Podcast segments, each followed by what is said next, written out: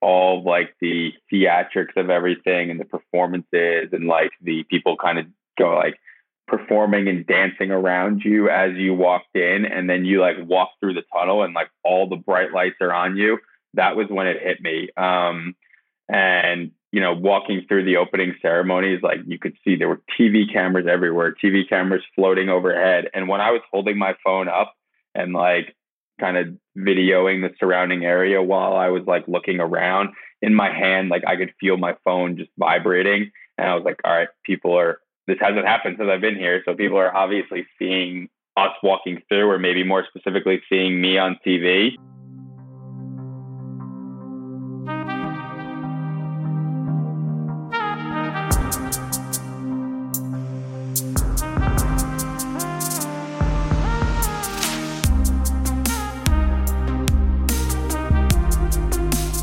What's up, guys? Thank you for listening to this episode of the podcast. Before we start, this is a quick announcement to let you guys know that I'm dropping bonus episodes on Auxoro Premium. For $3 per month, two if you sign up for the year, you get a two hour bonus episode every month of my show, The Aux, that covers exciting and sometimes twisted topics like MK Ultra, the COVID lab leak hypothesis, Tim Dillon, Tom Cruise, the Tuskegee experiment, the obesity epidemic and more. You also get monthly solo episodes with my takes on drugs, sex, money, creativity, mindfulness, and you have the ability to submit topic suggestions for both of my shows, The Aux and the Auxoro podcast. Expect three hours of new exclusive podcast content per month, including access to all archived episodes found nowhere else but Auxoro Premium.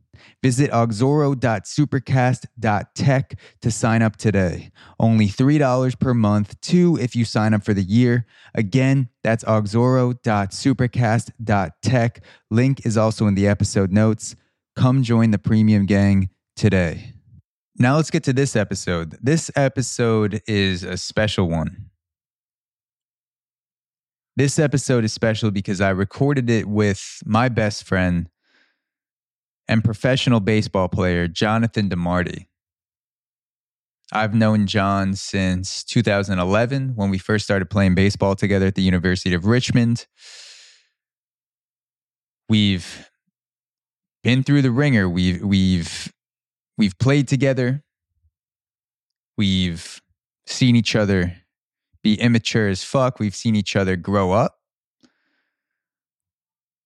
we've seen each other get fucked up, grow up and get fucked up. We've seen each other uh, battle injuries. John has battled much more injuries than me. And John is someone that I admire. John is, he's been through a lot of really frustrating and just hard as fuck injuries to deal with as a baseball player. He's had shoulder injuries, he's had elbow injuries, he's had he had this thing where he got mesh put in his stomach because uh, I forgot the name of it, but th- there was something that was going on a hernia, sports hernia, got mesh put in, and and these aren't just you know getting your elbow scraped out, quick arthroscopic surgeries. These were heavy recovery, you know, six to eighteen months for some of these, and and John has been through all of it. He's still playing professional today and he just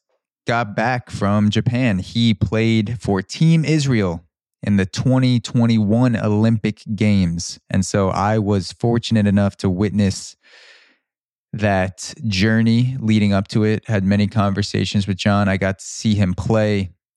There were no fans allowed, but I got to see him play over my laptop and that was exciting to see my friend walk out into the Olympic ceremony, the opening ceremony, to see him pitch in front of millions of people. And we get into all that on the podcast. We get into the journey of making it to the Olympic Games. We get into steroids, uh, me taking steroids, not John. We get into some some hypothetical steroid situations. Um, we get into what what would it be like to play drunk? How drunk could you get and still be an effective pitcher in baseball? We talk about UFC. Uh, we talk about getting the fans rowdy in baseball, how to get some more fan attention onto the the game of baseball, which, if I'm being honest, is my first true love.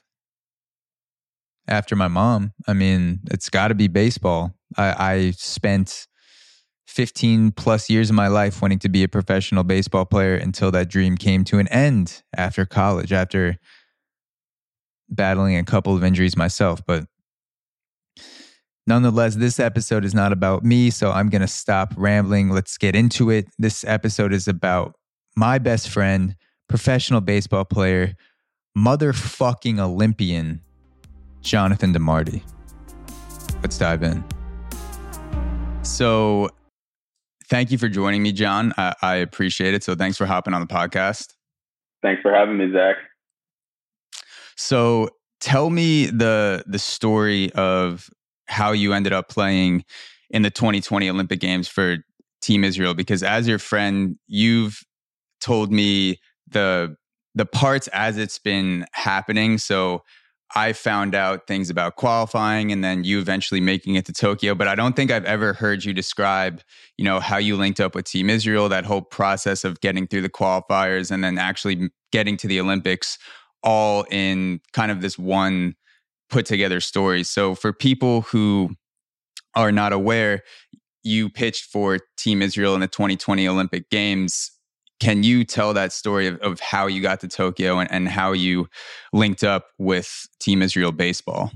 Yeah, so um, it was my it was 2018. It was my first full season of independent ball, and I didn't really know much about the like international baseball scene. I always thought it would be something um, cool to be involved in. Uh, but like the you know the goal of playing indie ball is more so to try to get signed and play affiliate ball. So um, kind of learned more about like the uh, Latin American um, winter leagues while I was playing. And one day, the manager that I had at the time uh, in Normal, Illinois, in the Frontier League, he asked me if I was interested in playing winter ball anywhere, and um, I said actually I would love to play for Team Israel, um, not knowing that this was still a thing. Um, I don't know if you remember this. I don't think you stayed with us at McGuigan's house, and I kind of watched a little bit on my own our sixth year. But uh, when we were playing at Texas, I watched a bunch of the Israel World Baseball Classic games, and then again when we were back in Richmond. So I knew that there was a team, but I didn't know that there was any upcoming events or didn't really know how the whole European scene worked.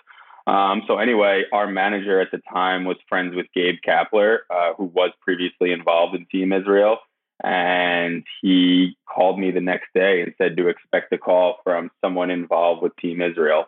Um, on the flip side, at the same time, Nate Mulberg from one of our coaches at Richmond our last year mm-hmm. knew the manager of Team Israel, and he told him about me and told him uh, that I was Jewish. Our manager's from the same uh, county in New York that I'm from, and he knew who I was, but didn't know I was Jewish because because of my last name. So this kind of all happened at the same time. But from my perspective, then that next day, I actually got a call from our manager. And uh, he was basically like, Jonathan, like, you might not know who I am, but I know who you are. I had no idea you were Jewish uh, because of your Italian sounding last name. Um, if you're mm-hmm. healthy mm-hmm. and willing to put in what it takes to become an Israeli citizen, um, uh, we'd love to have you on the team. And I said, absolutely. This is something I would love to be involved in. I literally started uh, making Aliyah and you know, like all the paperwork necessary to become a citizen like mm-hmm. the next day. And that was like kind of a continuous process over the next few months of that season. And then I think it was maybe like a week or so after that season ended, myself and nine other guys went on a trip to Israel to finalize our citizenship and like officially make Aliyah. Um, so I was on that that first group of ten American born guys who became Israeli citizens. Yeah, to uh to stop to stop you for a sec. So the coach of Team Israel, the one that reached out to you, he was kind of following your baseball career. He was obviously aware of how you were performing, but he just didn't know that you were Jewish. He didn't know that you were eligible to play for Team Israel. And then he reached out to you. Yeah, that's correct. Um, somehow, like, you know, it went from the manager I had at the time through Gabe Kapler, then to Peter Kurz, who was our general manager. And then once they found out, I guess I was someone from Westchester County, where our manager Eric Holtz was also from. They made that connection, and he called me literally the next day. So the process started pretty quickly, and then there was there was no turning back. And a bunch of guys from that first trip that I was on did in fact play on the Olympic team. So that's that's kind of how mm-hmm. it started. And then we never played in any qualifying events together from, so I made, got citizenship in September of 18. The first qualifying event was in July of 2019. Mm-hmm. So, so the Gabe Kapler connection, I, I feel like that's worth getting into because he might be a robot and he's the one of the largest, most ripped human beings I've ever seen uh, play a sport. And like, how, how how was Gabe Kapler involved in this again? What what was his connection to um, Team Israel? Because no. he, he's an absolute specimen, and, and we like to bring up specimens on this podcast.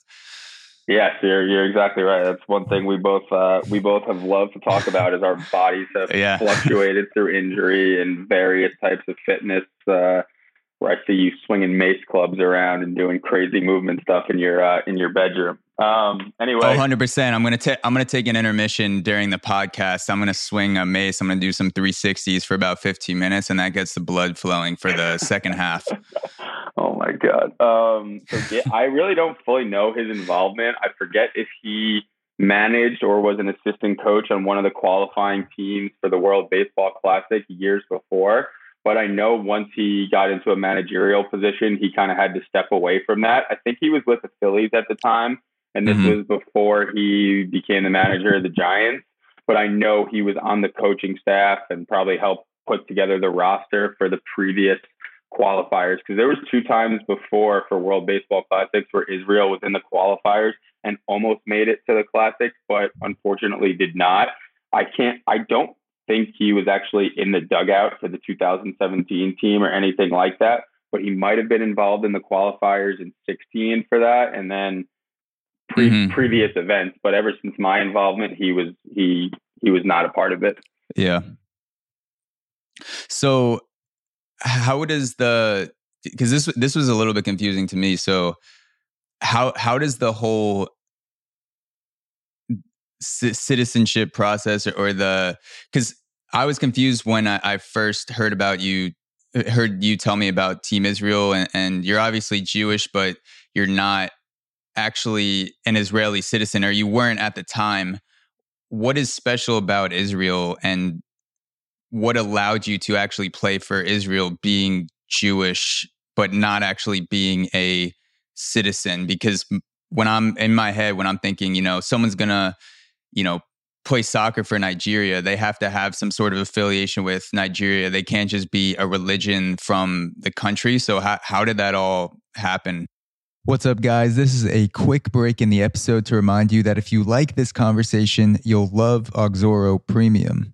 Go to auxoro.supercast.tech to gain access to bonus episodes, the ability to suggest topics, and all premium archives for only $3 per month. Two if you sign up for the year. Again, that's auxoro.supercast.tech, link in the podcast notes. Now, back to the episode. Yeah, I mean, it's interesting because not all Israelis are Jewish. And I never really understood that concept until I went there and had it explained to me. Um, but like with the law of return in Israel, I think it's if you have at least one Jewish grandparent and can prove that, then you have the ability to go back to Israel and make your citizen or and get your citizenship. Um, and a big part of, you know, being Jewish is returning like to the homeland, like exploring your identity, um, like where the where religion began in Jerusalem. Um, mm-hmm. That's I think that's why Americans are also able to do birthright trips. But um, so long as you have that one mm-hmm. Jewish grandparent, you are able to get your citizenship. You are also supposed to live there for six months when doing this. So that was the only real catch we did not have to do that because most of us were playing um, professional baseball at the time. So there was there was no way that would have worked. They're just the, the, the athletic facilities and fields and all that are not enough yet to be able to house guys like that in the off season. Um, so we did not have to live there for the six months. I know one of the guys on my trip actually did live there for six months. Um, and then if you fall into that age, I think that 19 to 21 age range, you're supposed to also serve in the um, in the IDF, which obviously we did not have to do. Mm-hmm. We were all past the age of 21. Um, I know one of the things I had to do was get a letter from my rabbi basically saying that I think it was like my family belonged to this temple for my whole life. Um, show that I was bar, Yeah. bar mitzvahed when I was 13. So it was actually a pretty straightforward process for me. It was just like, you know, there's a lot of time spent on the phone with uh, people in Israel, like finalizing the paperwork and just proving our uh, Jewish identity. But yeah, I mean, that's that's pretty much how how the process worked. So I would assume that even I know you have a Jewish parent. I think it would act if you wanted to, it would be something that you could do as well. So so if, say I I started taking steroids tonight, which is not out of the the possibility. You know, I'm sure in New York you can get your hands on anything. So let's say say I did a, a sketchy steroid deal tonight, and six months from now, I was throwing 103 miles per hour from the left side, just absolutely nasty slider, just sitting 101 topping out 103 miles per hour. And I approached Team Israel and I said, Hey, if I if you pay for me to live in Israel for six months, if you if you pay for me to go party in Tel Aviv, I'll keep my end of the bargain. I'll keep injecting steroids. I'll keep throwing, you know, once a week because you know I'm so juiced up. I don't need to actually have that big of a routine. Would that be a situation where I could then follow through and play for Team Israel and join you in 2024? Um, would the juice be out of your system by the time we go and play in the next event? Yeah, I, I would probably, you know, I, I'd either do that or I'd disguise it. Um, maybe in like real juice boxes. Like I would, I would mix it into a, a juice box, and I, I, would take it there, so no one would, no one would suspect it. Actually, it's a, a funny, a funny thing. Um, so I don't know if you've been following the whole boxing thing with Jake Paul. Have you been looking into that at all? Like uh, the YouTuber Jake Paul. No, I know who he is, but I have not been following so he's started a boxing career, a le- legitimate boxing career. He knocked out Ben Askren. He just beat another guy, Tyron Woodley, who's a tested fighter. He can, you know, throw his hands. He's a respected fighter or was a respected fighter in the UFC, and he just beat Tyron Woodley. And he's this YouTube sensation that has now transformed himself into a boxer. And he did an interview where someone asked him about PEDs or there was alleged PED use, and Jake Paul's response was like, "Look at me, like I like how could I be on PEDs? I'm literally about to go for a run." And eat an ice cream cone. That was his response. He's like, "Yo, I'm eating ice cream right now. Like, how could I, how could I be injecting um, testosterone or uh, Winstrol into my butt cheek when I'm literally just like eating this ice cream cone?" So it obviously worked for Jake Paul. So I would just, I, I probably wouldn't stop, but I would just walk around uh, wherever the next Olympics is, just licking an ice cream cone and eh, trying to throw people off because, according to Jake Paul, there's no way that the two can be in your system at the same time. Wow. I've never thought of it that way. Well, I mean, I can tell you that I have never I have never taken anything like that, and I consume ice cream on a daily. Basis. You've basis. never eaten ice cream? No, no, that's that's not. I was going to say I consume ice cream on a daily basis, but there has never been any uh, any PED uses. So I like that though. I mean, with the success that it sounds like he's had, maybe I maybe this needs to become more of a staple. Yeah, no, I'm I'm I'm just good because you're you're still you, you have your whole career in front of you. I'll just act as like an experiment for you. If, if you're thinking about taking anything like you can just give it to me and i'll just be the the lab experiment you keep in your house and you can just like feed me and clothe me and and that'll be my job. I'm, I'm cool with that. I'm down. I will i will take you up. I will take you on for that. So so after after you linked up with team israel and you got past the the citizenship you met the coach you kind of had an idea of what the whole olympic situation would be like then what like what what was the situation? Because you you were playing baseball at the time you were getting ready for the olympics i know you went on a, a qualifying tear through europe what then led up to uh, you know, first thinking that you're going to play in 2020, of course, and then the Olympics got moved to 2021. But before that even came into your mind, where the 2020 Olympics could possibly not happen and ended up not happening. What was your process or Team Israel's routine? Like shit, they were. What were you doing? How were you uh, getting ready for it? Things like that. Yeah. So, got to think back. Um, we qualified in the end of 2019. Early in 2020, the team went on a trip to Israel to do like a bunch of media um, stuff, kind of show their faces around the city. Um, a lot of stuff mm-hmm. in uniform around the city. Um, I know there were pictures of like the guys in Tel Aviv in their uniform, like doing photo shoots, talking to people on the streets. Um, I actually was not on that trip because I was playing ball in Australia at the time. So um, mm-hmm. I went on a trip by myself after that to kind of do some of the stuff that they did and some of like the medical clearance that we had to do. And then we were supposed to have a training camp again, and like same thing as what happened this year, but I guess in July of 2020 for a few weeks, building up to the Olympics.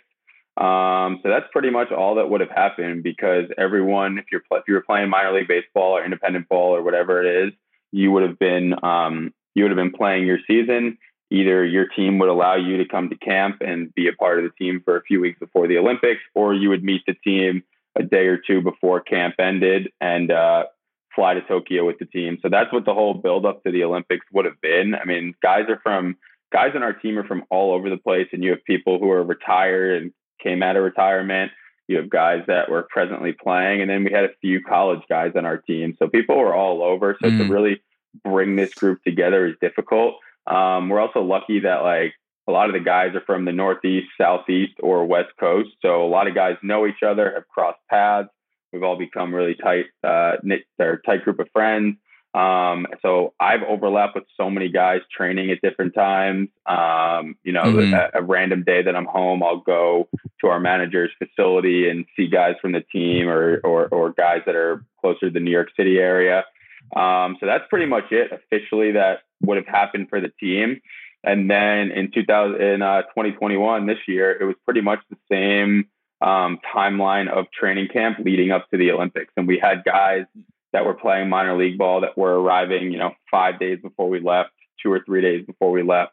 One of my friends, we actually, when we were checking into the village in Tokyo, we ran we met up with him there because he was taking a flight from playing on the west coast and met up with us in Tokyo. So um, we kind of came from all over the place, yeah. but that was that was really the grouping of guys that came together.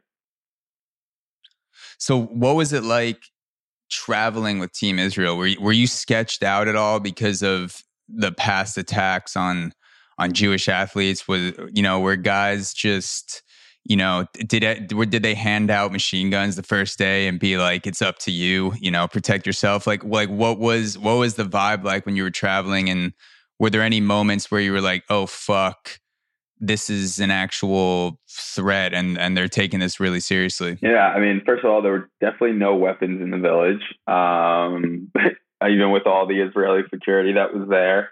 Um, yeah. I I never felt unsafe.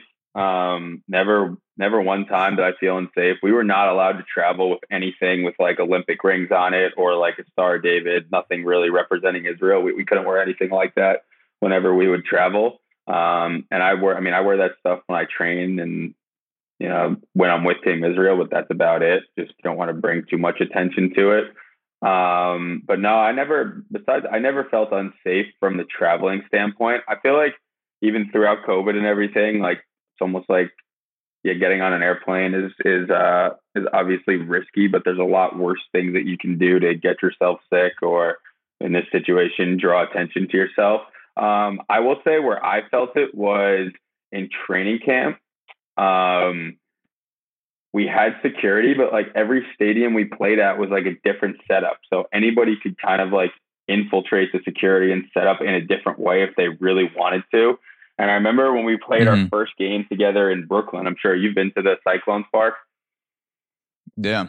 So not the Coney Island side, but behind home plate, there's like a bunch of high-rise buildings around. And when we were shagging BP in the outfield, we were talking to some guys about it, or guys on our team were like, you know, any anybody that hates Israel or hates Jewish people could easily be camped out in one of these buildings that's overlooking the field. And I remember that thought re-entered my mind during the anthem that day. And like my heart was my heart was racing. And that was really the only time that I felt it. Um, there was a few um, a few protests outside of the stadium of our games during camp, but they were nonviolent, and I mean there was a handful of people there protesting. It wasn't anything crazy, and we had far more security than there was people outside protesting. So I felt I felt really safe the whole the whole time playing for this team. So, so was the security strapped up? Like, did they have guns on them, or was it more just like they were there as a presence to deter people? Um, no, they yeah they were. I mean, there was like secret service type security there. There was Major League mm-hmm. Baseball security there, and those people um, did not have weapons or anything. But there was, I mean, there was so much um, police, uh, you know, there, I mean, there was a lot of people protecting us. I mean, there were guys in vests and had automatic rifles outside the stadium, inside the stadium that were there to protect us at all of these games. It was all different levels of security. I mean, there was security beyond the security that we saw that was there. And the Israeli security guys are very, very secretive as well. So, I mean, we were well protected at all times. In the village, nobody was armed. There was no no weapons or anything. Even even the Japanese security, there was maybe they had batons, but I think that was it. Yeah. I, I told you I, I just got back from Colombia and yeah. I'll, I'll probably talk a little bit about um, the more about the experience on uh, the podcast whenever it comes up. But you you talking about the the Israeli security made me think of traveling through Colombia, which I felt very safe the entire time. You definitely have to be smart and be careful. And Colombia also has that whole narcos reputation and kind of romanticized, you know, dangerous cocaine. Like, don't go here. It's just basically guns in the street in America. And I, I felt very safe, but having the, it was a weird feeling having guys on a lot of the corners that were policemen with bulletproof vests and machine guns. It made me feel like I was okay. But then also in the back of my mind, I would think, why, like, what is the reason that they're here? Like, what yeah. happened two years ago or, or 10 years ago in this spot where now they have guys with machine guns that are walking around or you know I'd, I'd, be sitting down for dinner and sizing up some of the security guards where i'm like is that guy about to take a bullet for me while I'm sitting here taking a tequila shot or, or eating seafood mariscos, whatever. I'd be like, yeah, that guy, you know, he he looks a little bit soft. He needs to go back and and and do some more training. And then I would see like a huge guy with a machine gun, like absolutely ripped, and I I'd feel like this guy, if anything went down, he was just he he would just annihilate everyone in two seconds. Yeah, uh, I mean, I it definitely brings it, it, it brings different thoughts to your mind. I think at the end of the day, you just have to realize that anything can happen anywhere. I mean, the fact that in the Munich Olympics, people were able to inf- infiltrate the village so easily and um, take those Israeli athletes hostage, although it was so many years ago, is still a terrifying concept and just a reminder that anything can happen anytime. Doesn't matter what the event is or or um, where you are. And I definitely was nervous the first time I went to Israel and saw 19 year old boys and girls walking around with automatic rifles who looked like they could be 14. Yeah. Um, that, that was pretty scary to see for the first time. But then you kind of get, you, you, yeah. you got to realize that these people that live in Israel experience this and see this on a daily basis. Same thing with you being in Colombia.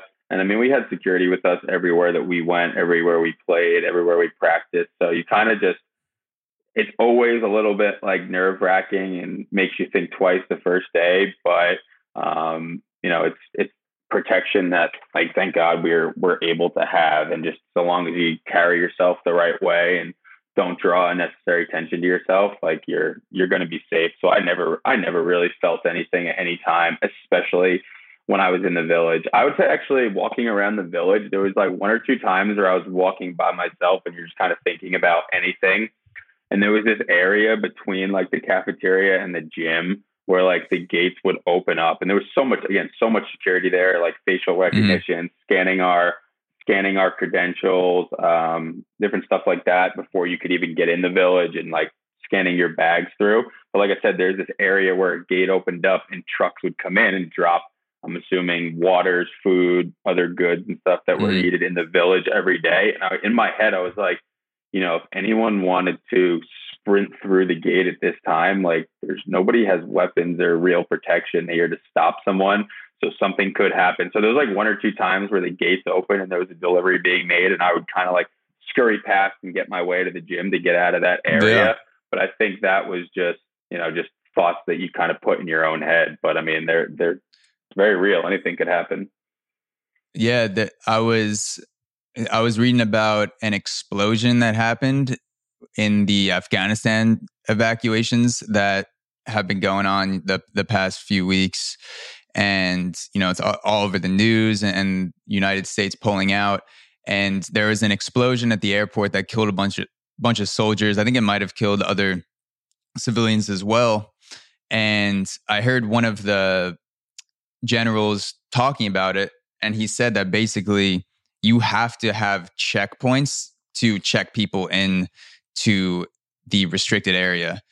And th- that many times is the most dangerous place to be because you need to have a place where you check people and so yeah. if someone comes up with a with a suicide vest with like a, a, bomb strapped to their chest, like this guy did in Afghanistan, you have to stop him at some point, or else he can just walk right into the airport and he probably would have killed even more people. But those soldiers that are clearing cars at checkpoints that you know could have shit in the trunk, or uh, someone walks up with something under their clothes or, or whatever, that's an extremely scary situation. And I have a lot of respect for the people that are putting themselves at those type of checkpoints, no matter what organization they're the, they're a part of, where they're trying to clear people that have weapons or, or there's a there's a a higher risk than other areas of the world.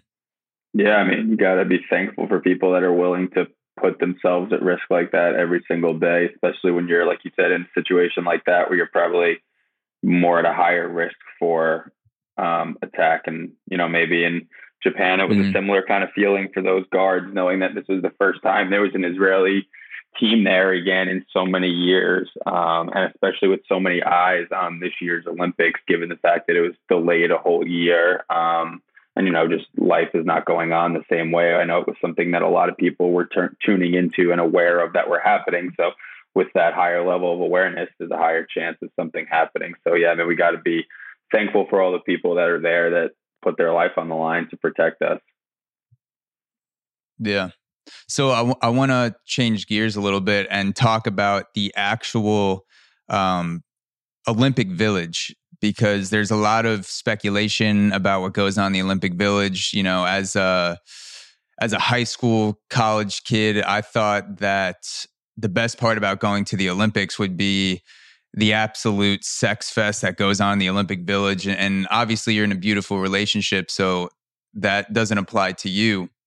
But as like just like the vibe of the Olympic Village, and of course, it's going to be different during COVID. What what was it like when you first walked in? What what surprised you? You know, what was kind of strange? What what, what was cool about it? What, what what were your overall thoughts about the Olympic Village now that you've went through the whole experience? Yeah. I mean, it was definitely from what we were told, way, way different than past years on so many levels. Um, I mean, number one, you're masked the entire time in the village, so conversation is a little bit more difficult. Um, when we walked in, I'm trying to think. We got there late at night, and so the real the first experience was, you know, we were traveling all day and hadn't eaten, you know, all day. So, you know, we threw our things in the room and um, threw our things in the room and uh, went straight to the dining hall. So didn't really see as much right away. But I couldn't believe how many athletes when I got there were like coming back from the gym, coming back from matches or events at, you know, at midnight. There was just so much going on. And like, you know, you had people that were probably passed out, waking up at 5 a.m. for an event somewhere pretty far off site. And then you had people coming back from matches, people training, um, eating at all different hours of the night. So I think just like the shape and size of all these different athletes that you would see on a daily basis mm-hmm. walking through was insane. Like I've never, you know, walking through like the Robins Center at Richmond, obviously every athlete had like has a distinct look and you stand out on a college campus wherever you are. This was insane because it was everybody. Every single person was just looked like they were in the most incredible shape of their lives.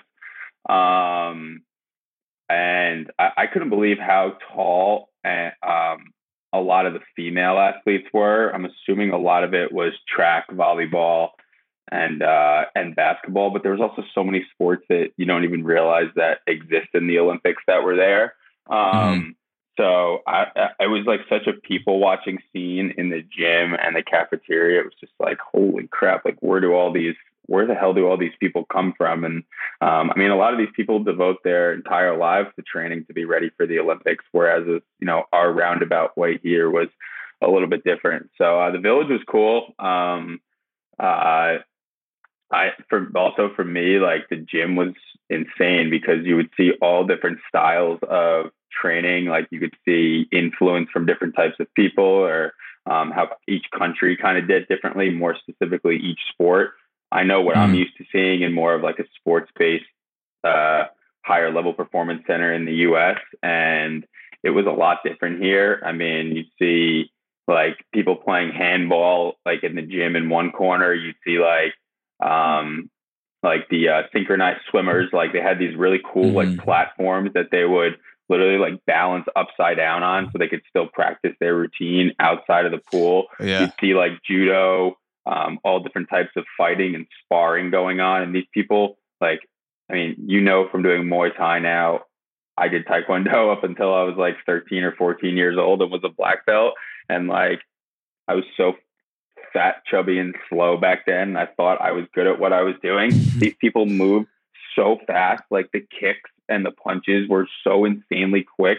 It was unlike anything I've ever seen. That was really cool to see. And then, I mean, you know, then you'd see like basketball guys, volleyball, um, kind of doing their own style. A lot of people would like crush treadmill workouts. And then I'd look over and I'd see mm-hmm. Jose Bautista crushing bicep curls and chest press every other day. Um, yeah.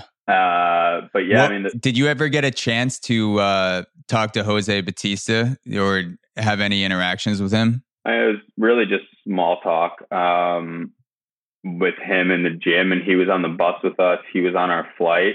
Um, I talked to Emilio Boni, Emilio Bonifacio a little bit more. Um, he's another veteran uh. big leaguer that was uh, with the DR, and I remember talking to him for a bit in the weight room. Um, also, like Ramiro Pena with Mexico, who was the Yankees prospect and played in the big leagues with the Yankees, and I think a few other teams for a while.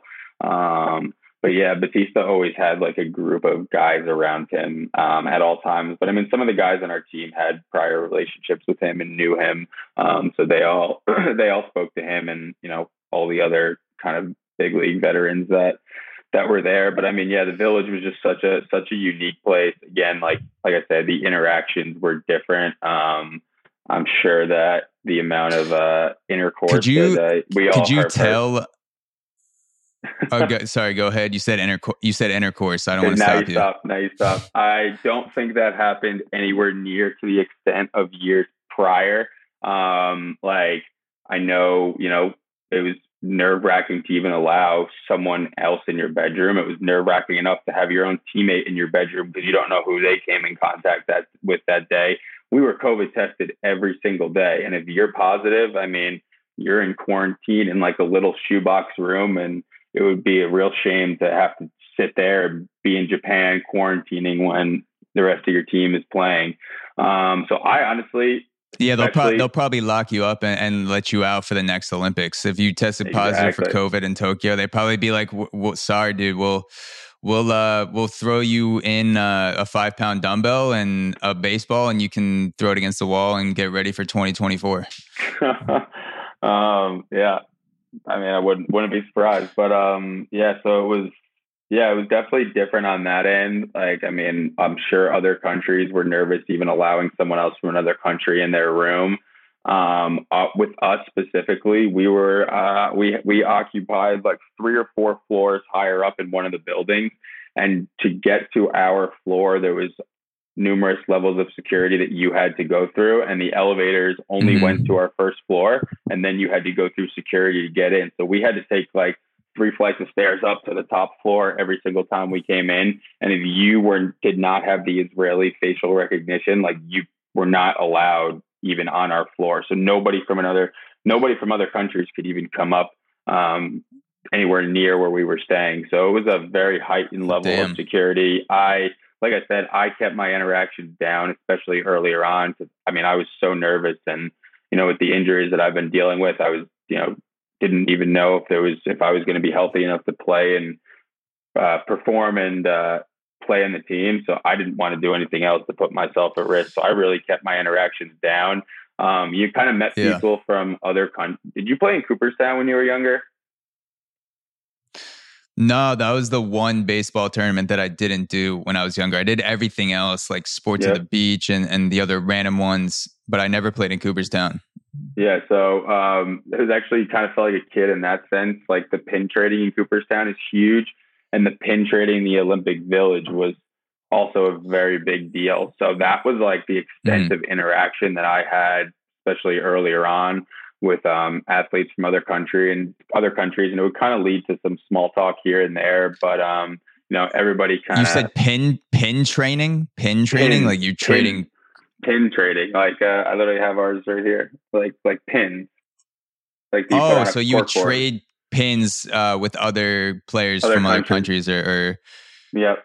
So you were every country was supposed to bring pins there, and it was like a big part of you know the experience. Like I have a I have like a display case with a lot of the stuff that I'd signed by the guys, and like on there I have like a Tokyo 2020 towel with all the different pins that I traded for. So that was really like most of my interaction and like a little bit here and there with people in the weight room. Um, that kind of that kind of sounds like that kind of sounds like Burning Man a little bit because I I know in Burning Man I've never been, but you're supposed to bring things to trade with other people. Really? And from what I understand, you don't.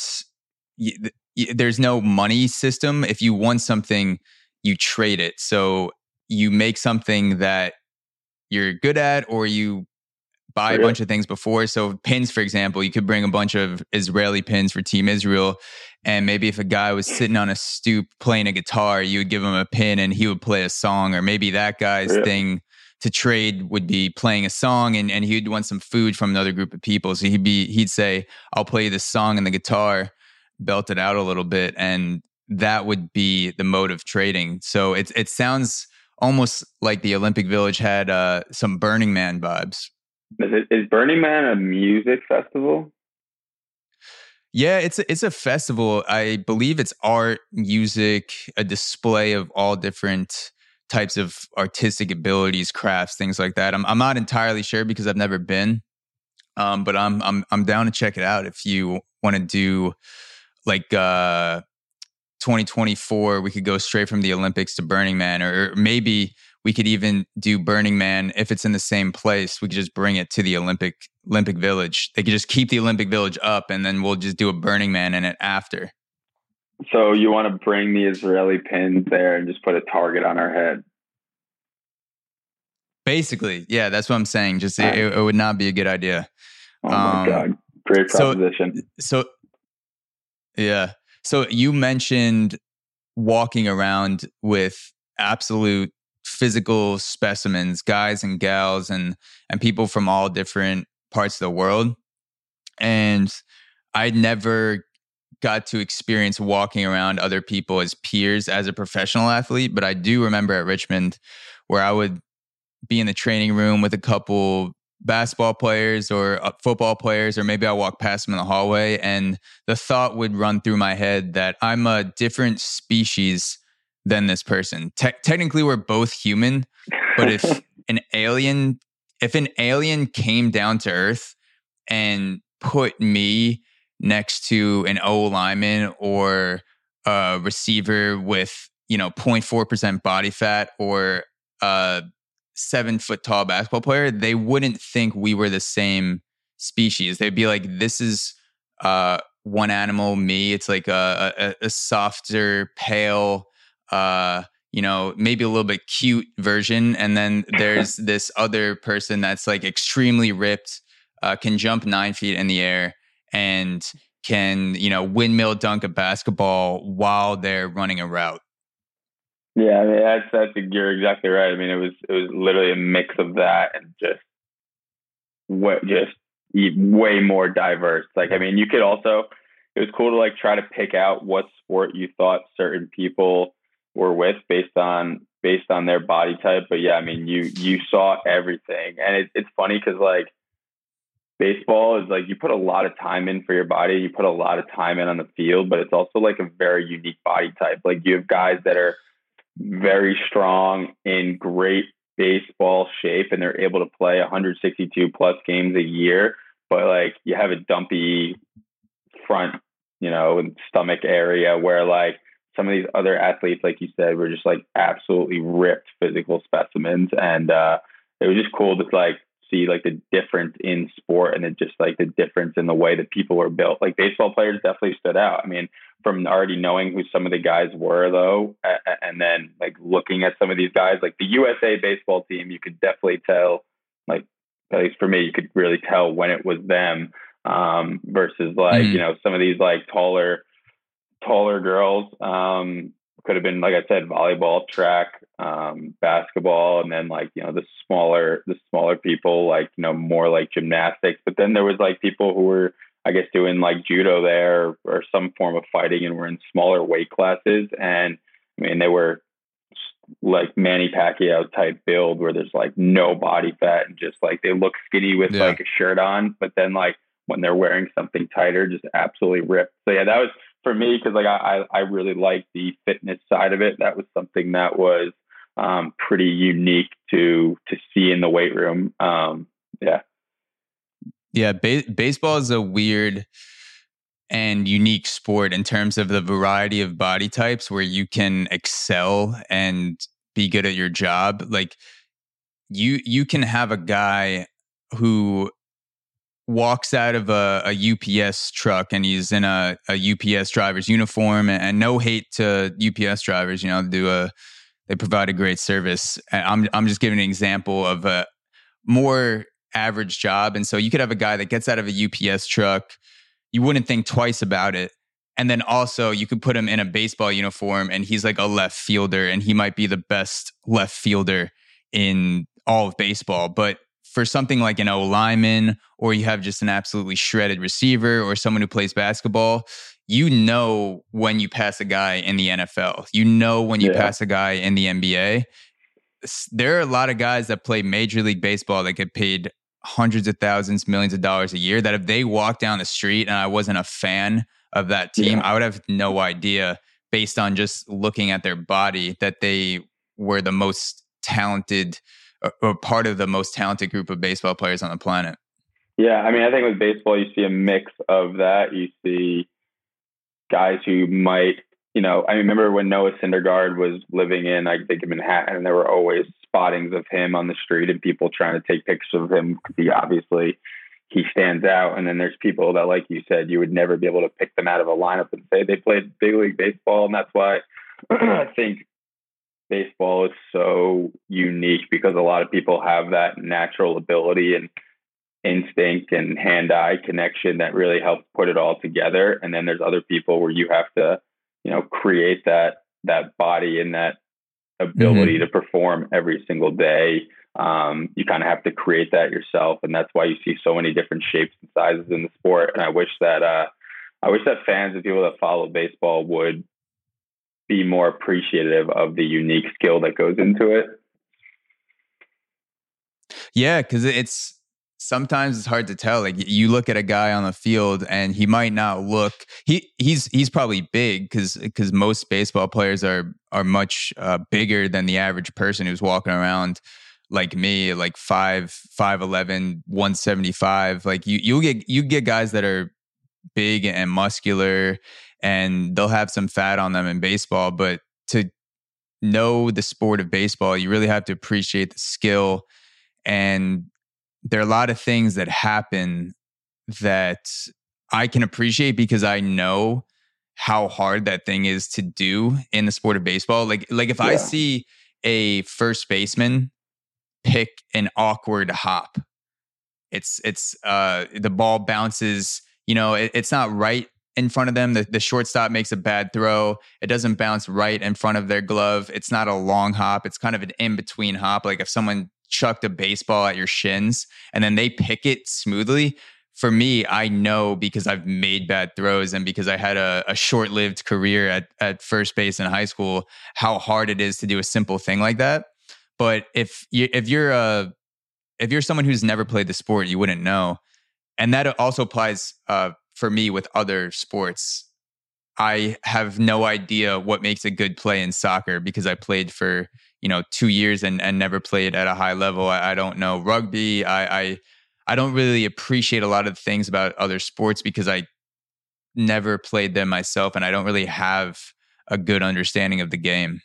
Yeah, no, you're exactly right. I think that's that's a great example of like something that people don't appreciate is like when a ball is thrown 85 to 95 miles an hour across the infield, you have no idea what kind of rock it's going to hit or which direction it's going to go. And I mean, these guys are so guys at higher levels levels are so good. I mean, they don't even worry about where their body is behind the ball, like whether they're going to get hit or not, because they trust their hands and the ability to pick the ball out of the dirt that well. One thing I actually noticed with that that stood out to me that I had never seen. I've seen it on TV. I've seen it going in person to watch games. I've seen it as you go from like, you know, high school to college, college to professional level, and then mm-hmm. the different levels there are like middle infielders and third basemen, like how quickly they get rid of the ball. It's insane. And it's almost to me like a comparison mm-hmm. of like watching the hands of a fighter or someone like that and how quickly they move but then take into consideration the fact that someone's throwing you that ball again at a high mm-hmm. velocity. You have to catch, transfer, worry about, you know, base runner taking your feet out, sliding into you, touching the base without mm-hmm. looking to it, and deliver the baseball to first base as quickly as possible. And with us, we had Ian Kinsler playing second, and we had guys in AAA playing shortstop for us. Their hands were stupid. Like it was, it was such a different level than anything I had ever um, experienced and played with. I mean, I've and I've seen or played with guys who like maybe there's a shortstop, a second baseman, or a third baseman who are like that. And then we also had Ty Kelly at third base. So it was like third base, shortstop, second base. Mm-hmm. All three of these guys were so athletic, so quick, and it was like a unique skill that cannot be taught. Like when I played third base in college, I took mm-hmm. thousands and thousands of ground balls that summer. And for those two years that I played the infield, and I was horrible. Like could not get the ball out of my glove mm-hmm. to save my life. And at times in practice, I could kind of loosen up, mess around a little bit, and let it go. But once it came time in a game, like I was so slow, and then even slower watching it on video. And like I was playing third base at a Division One level, like you think that's okay, and it's absolutely nothing compared to that level of skill that like infielders possess. And then same thing goes for outfielders, like that instinct of where to go when the ball is hit off the bat, like running a ball down in the gap. Because that first step or two where you're not really thinking about it, you kind of just black out and go. Um, if you're not on that first step or two, you're not going to get to that ball that's in the gap or or yeah. over your head. And actually, I've, I've one more. This is another interesting point for like mm-hmm. what how unique and how different each baseball player is. Like you think of a catcher, especially nowadays, with like as they might be going to more of a uh, automated strike zone. Receiving is not going to be as important, but arm strength and blocking the ball, and obviously your bat then becomes you know skills that you really need to get better at because then you don't have to worry about receiving as much. Our catcher, uh, um, our catcher Ryan Lavarnway, he, I had this was, I thought this was crazy, and you'll appreciate this during COVID, I think he ran, he's a catcher. He's literally in the big leagues now with the mm-hmm. Indians, up and down this year. Has been up and down for years. I think he won a ring with the Red Sox in 2014. No, I don't think it was oh, year, whatever year they won. He ran an Ironman this offseason. He's like a 30 something year old Yale graduate, Major League Baseball Damn. player. And he's a catcher, ran an Ironman in the offseason. Like, think about the beating that your knees, your back, your ankles take as a catcher. And that's like, one of the most like difficult physical things to do as an athlete. Like I think I think that's insane, and that shows that you know baseball is such a unique sport. So he he was training for it too. So he's spending, I'm assuming, at least an hour, a couple hours a day training for an Ironman. Because if you're a professional athlete and you just jump into an Ironman, that could be the end of your season right there with an injury or maybe tear something uh, he so he he sounds like he was actively training for it in the off season. Yeah, I, I don't. He told us the stories about it. I don't remember. I don't want to be quoted wrong, but I feel like he mm-hmm. also there were parts of it that like made because of baseball he couldn't fully follow the the the training schedule and parts of it that he just in the moment just crushed. And I mean that that's a gr- mm-hmm. insane reflection on his you know athletic ability. Yeah. So I, w- I want to get into that a little bit. What What's your take on the idea of dedicating eight to ten hours a day on baseball related skills or for any type of sport you're, you're a professional athlete you're dedicating a majority of your day to either recovery lifting skills and it's a full work day. So you might wake up and you know go run in the morning and then you might do skills you you might go pitch you might hit and then you might do a, a weight weight to workout after that you might recover. What's your take on basically taking away time from that. Like if you had to be the best baseball player you had to be the best pitcher you could possibly be and you had a cap someone had a gun to your head and was like the only like the the most you could train in the off season is three hours a day like two to three hours a day on anything on throwing on lifting on uh, recovery whatever it is. Do you think th- that would lead to better performance? Do you think it would lead to worse performance? What what's your take on doing sports like a full-time job because i i see situations where people are doing multiple things and, and they excel at the sport like Lavarnway, where he's dedicating a huge amount of time to the the the Ironman, and then he's also a major league catcher. Do you think guys like him could be more common, or do you think he's an outlier? I think that specific scenario, he might be an outlier. Um, I think also if you're athletic enough and have that skill and you're not just like a one dimensional athlete. Like you're not a six foot 11 left handed pitcher and might be a little bit harder for you to run and bike that kind of distance. Mm. Um, I think if you put your mind to it, you could achieve something like that. I mean, Ironman, we're talking about something that's extremely unique and difficult. Mm. Um, but I do think that there, it, as a professional athlete, most people could do some kind of difficult athletic task like that if they train for it and put their mind to it. And then back to your question, mm-hmm. if you, I think that would be really hard for players if there was a like time constraint that was put on onto it. I mean, that's kind of like college mm-hmm. though. There's only so much time you can put in. Yeah. Um, unless you want to stay up all hours of the night doing work or getting extra yeah. Sport work in. Um, and I think that's why mm-hmm. sometimes college sports really constrain your ability to reach your full potential because you have so much on your plate that you can only put so much time in, and a lot of sacrifices have to be made. Um, so I don't know what impact that would have. I know if I had a two hour time constraint on me in a day, I'd be absolutely screwed.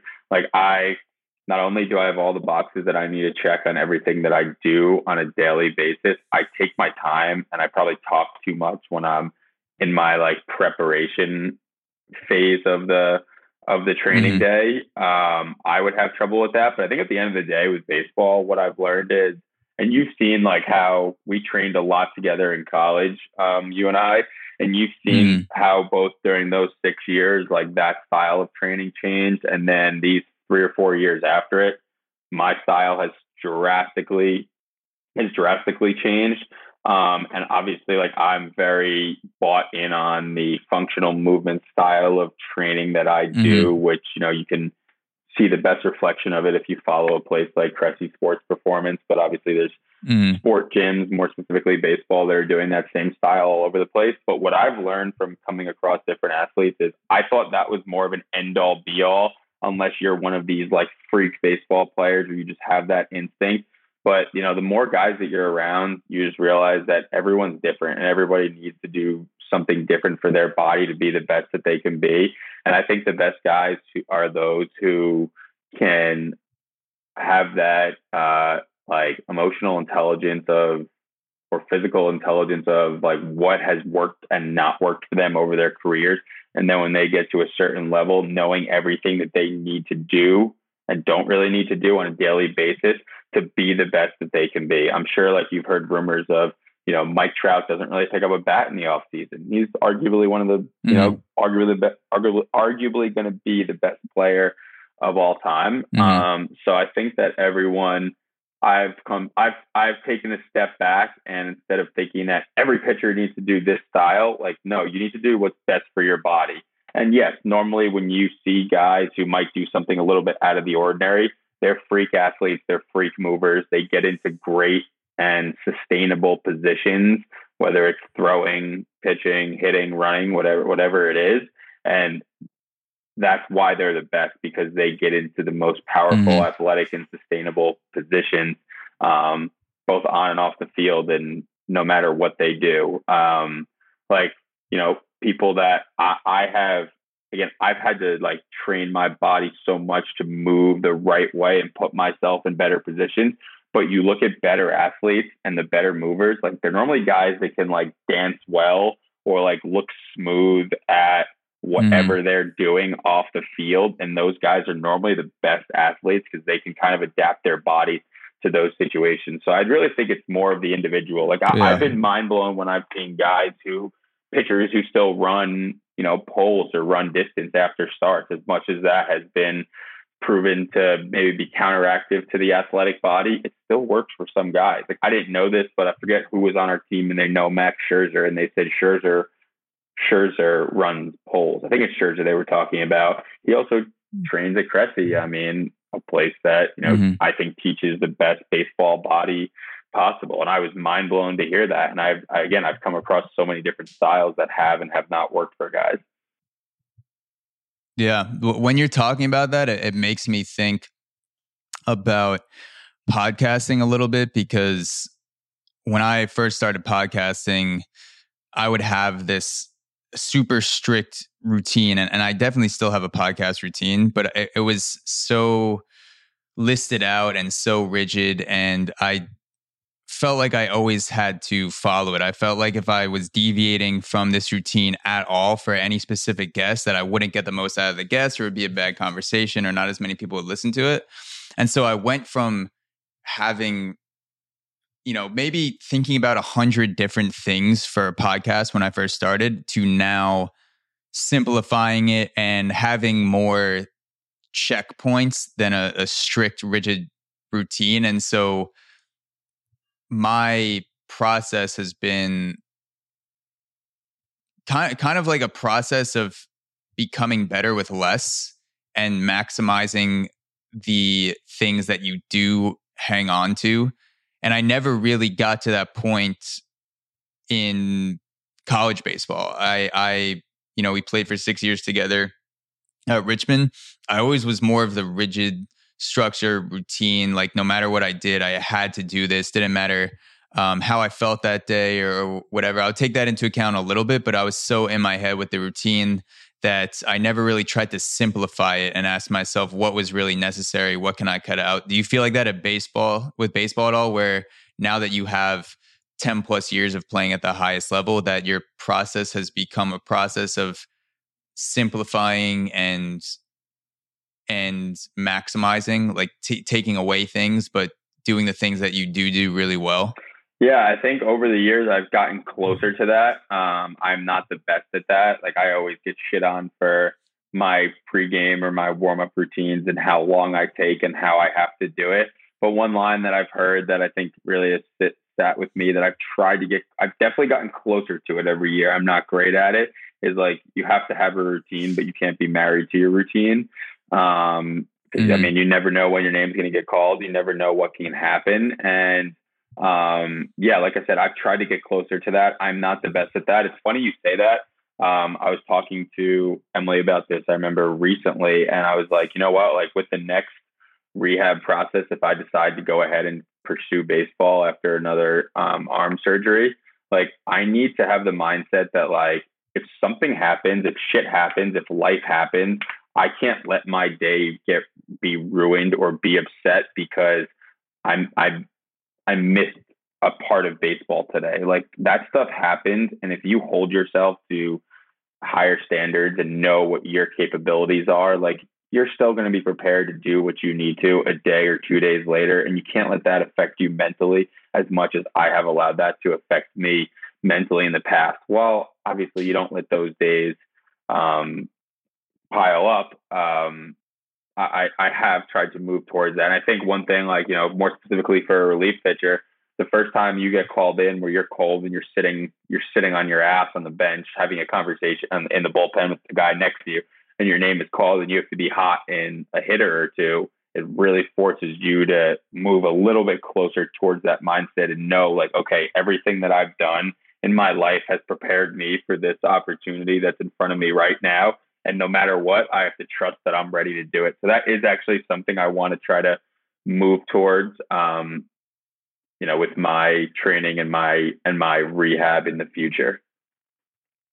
Yeah, I, think that's a good mindset. That that's something. It's funny because I, I think about all the th- ways that I think about uh, podcasting now, and I wish that I would have applied more things that I think about podcasting to when I was playing baseball because there is a creativity aspect to baseball and such a big mental aspect to baseball. And when I'm preparing for a podcast, that is my routine time. And then when I'm doing a podcast like now, I, I have some notes in front of me. I did all the the preparation. There's not as much research because obviously we know each other so well that we can talk to each other for three hours and talk about any random topic. But what I never got good at in baseball is letting the performance be a celebration and letting the performance be an exciting thing that you're trying to be as present and in the moment as possible and really having fun. I always felt like I took my routine too much into the actual performance and the actual game. And what I wish I would have done is acknowledge the fact that I've prepared as much as possible. I did all the mobility. I did my throwing routine that week. I got in my lifting. And then now, whatever happens, let's just have this be fun as fuck, go out there, do a good job, and obviously perform and make this an exciting experience. Like, don't be trying to fix your motion during a game, which I which I would do so many times. I'd be like, oh, this isn't, you know, how I was stepping in the gym. I'd be like, who gives a fuck? Like maybe your body's extra tight today, your hips, so you're stepping over here, or maybe you know this mound is shaped differently. I wish I kind of let go more during the games. It's so it's I am the same way, it's so hard to when you've been that way for so long. It's so hard for that to change. But I think that's also why we love to compete so much, and why we get so much um, mm. like satisfaction and joy when you do accomplish whatever you're trying to accomplish or when you do win.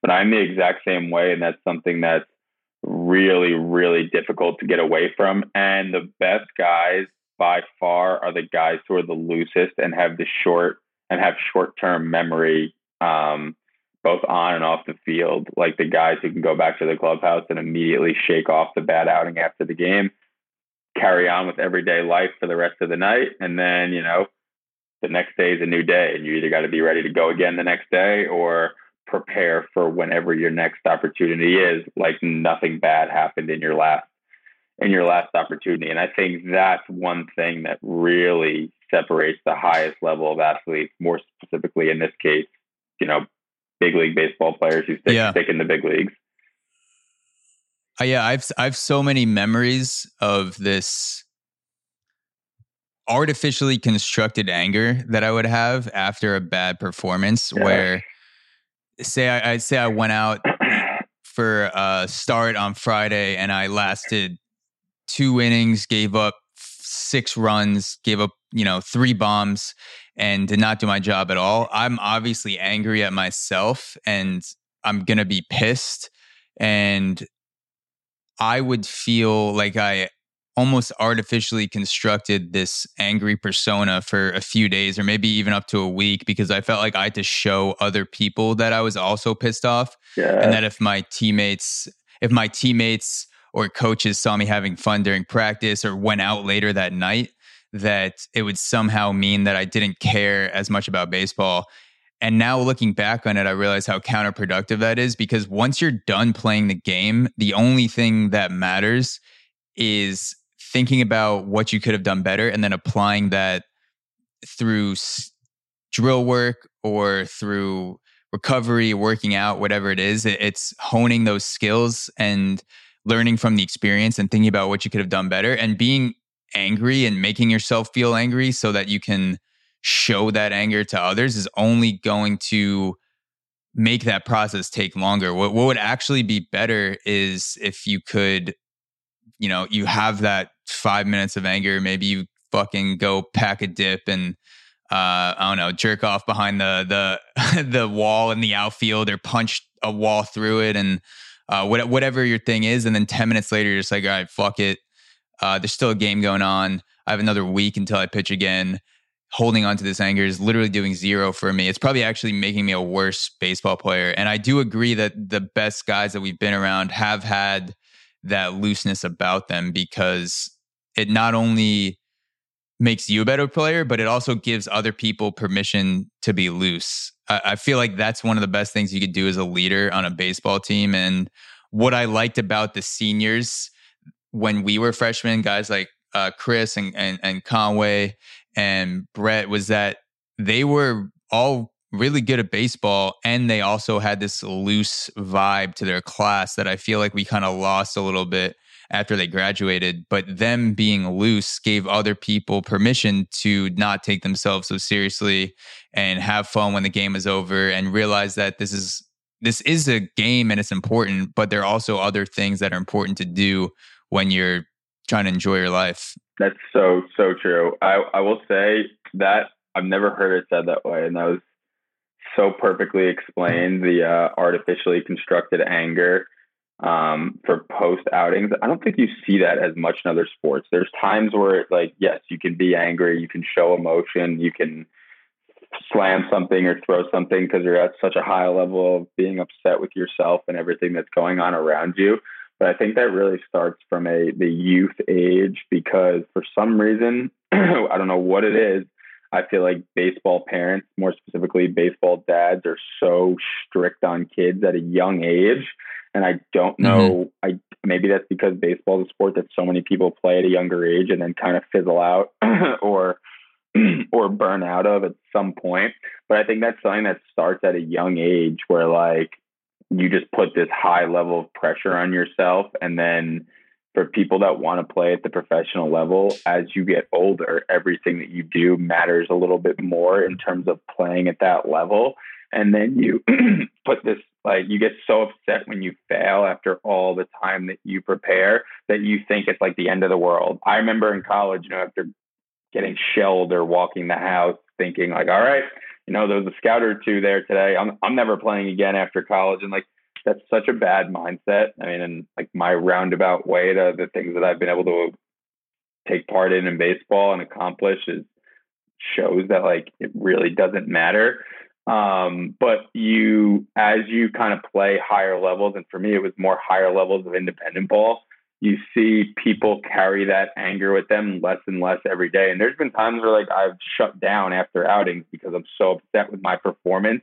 And like people are so supportive and like try to show you that like you need to move on. Like you have to move on from this because you have to be able to perform the next day or the day after. And like, so again, that's what the best players are able to do. They're able to move on and turn the page and just like, you know, go about their normal life after that. I, I remember yeah. an outing in like three years ago. It was horrible. Like there was, I was in independent ball. Um, there was a few scouts that were supposed to come there to see me. Um, I came in in a, a, game where we were up by like seven runs or something like that. Mm-hmm and um, I was like, I think I was closing at the time, so it wasn't a normal situation to come in, but I was coming in to throw in front of some mm-hmm. guys, and I gave up like six runs in a third of an inning, just like nothing went my way. Like was throwing hard, yeah, baby, just missing, yeah, one of those outings, and I literally just shut down. Like from the second I came out till right yeah. before we were about to hop on the bus to complete our or to go on the next stop of our road trip, I didn't say a word, and our manager like called me into the office. He was like, "Well." he's like, first of all, you're going to take a shot of this. And I was like, literally had like, I forget what it was, like some kind of some kind of whiskey. And he's like, second of all, the guys that were supposed to come see you today, they weren't able to make it. Like, don't worry about it. You're fine. You know, we're going to give you a day off and you're going to be right back out there the next day. Um, and like, I think, you know, the more people you have that support you and show you that that is the mindset to have, um, the easier it is to have that short term memory and be ready for the next opportunity that you're given and not have, and, and not let that anger, um, you know, compile.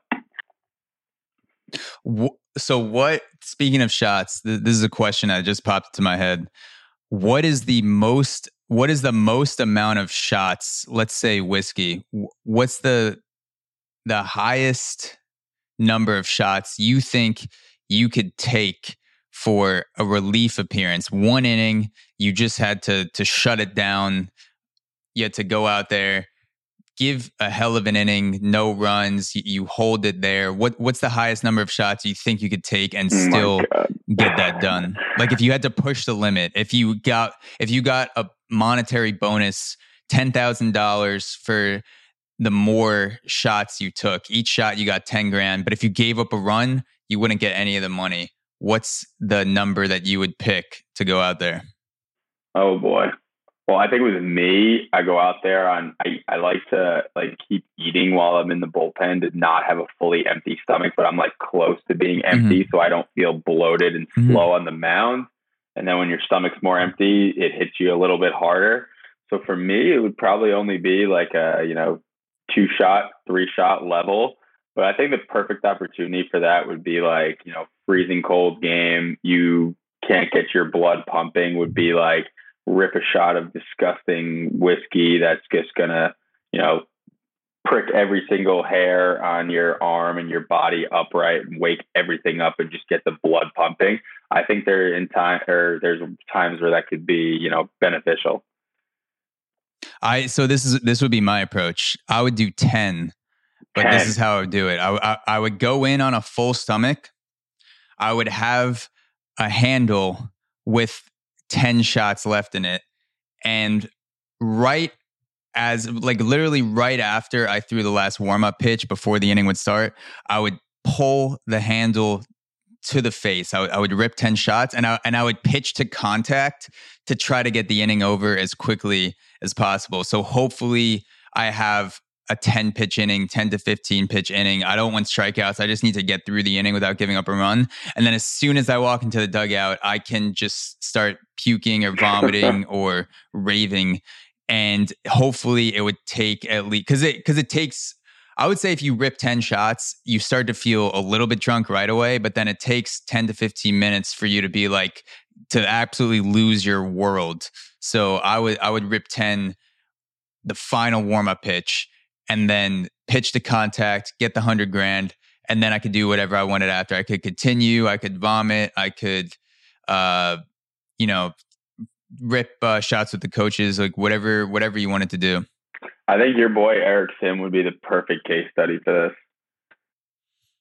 That that's that's something that Eric Sim should make a video about. And, and for people that are listening that aren't aware of Eric Sim, I actually had him on the podcast uh, probably two years ago at this point, and he he went to JUCO, he went to junior college, played six years of pro ball as a catcher and a pitcher, and he now works for a media company called Momentum that is associated with Trevor Bauer, and he does these crazy videos with other softball players, baseball players, athletes from different sports and sometimes alcohol is involved. He he loves ripping shots and hitting the ball 100 54 miles an hour off a tee. I feel like for him, a good video would be how many shots can I take to uh, to throw a scoreless inning, and yeah. you, you start at one and you keep going up, or you do how many shots can I take and still hit 90 miles an hour. So you, t- you t- rip a shot, you hit 92, rip another shot, basically till you go below 90, you can't stop ripping shots. Oh my god, you should do it with him. I would be down. I would have to change it for 70. I would have to change the bar to 70 miles an hour. When can I drop below 70? Um, so something I wanted to get back into to shift gears back to the Olympics.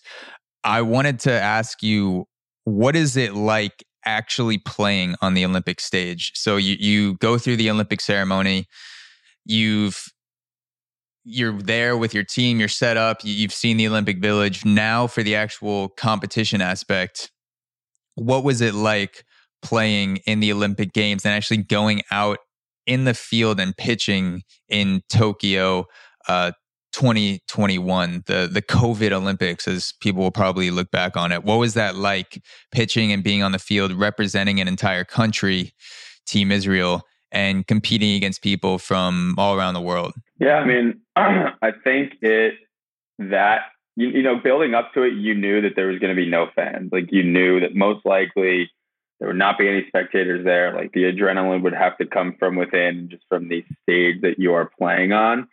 Um, I think it really hit me for the first time. Not even like you asked before, not really entering the village. Um, I wouldn't say that was when it hit me. I would say that the opening ceremonies, and we had like a three hour buildup. Like you're waiting in the tunnel, waiting for the ceremonies to start. You know, everything's happening on TV. And then as you march in, although there was, you know, maybe a thousand people in the stands at the ceremonies and it was just staff, um, just like all of, like the theatrics of everything and the performances and like the people kind of go like performing and dancing around you as you walked in and then you like walk through the tunnel and like all the bright lights are on you that was when it hit me. Um, and you know walking through the opening ceremonies like you could see there were tv cameras everywhere tv cameras floating overhead. And when i was holding my phone up and like kind of videoing the surrounding area while i was like looking around in my hand like i could feel my phone just vibrating. And i was like all right people are this hasn't happened since I've been here. So people are obviously seeing us walking through, yeah. or maybe more specifically, seeing me on TV. And um, that was an incredible feeling. Like that was that, and that's the that's the opening ceremony, right? Yeah, the opening ceremonies. Um, and that felt like walking. That felt like running in from the bullpen to like close out a close ball game time. You know, times so many levels. Um, so that was neat. And then um, it took a while for that rush to kind of go down. Like we stayed there and watched for like another two plus hours, other countries walking in. And it was still like, holy crap, like mm-hmm. everybody in the world can see me right now. And then we had like a nice like five day build up to our first game. So we were able to practice in Japan and kind of uh, uh, do like live outings there before um, before our first game. So for me, the I didn't pitch in the first game, but my first outing was against Team USA, and although it didn't really go the way I had hoped, coming in from that game, you know, I was in the bullpen for most every game. I wasn't really in the dugout, wasn't able to kind of celebrate with everybody when we would mm-hmm. score and whatnot.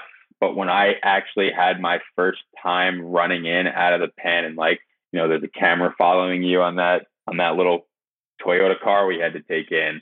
There was mm-hmm. cameras all like in the little tunnels under around the dugout, cameras in the stand, like seeing those, mm-hmm. like feeling those bright lights and those bright, like high level stadium lights on you.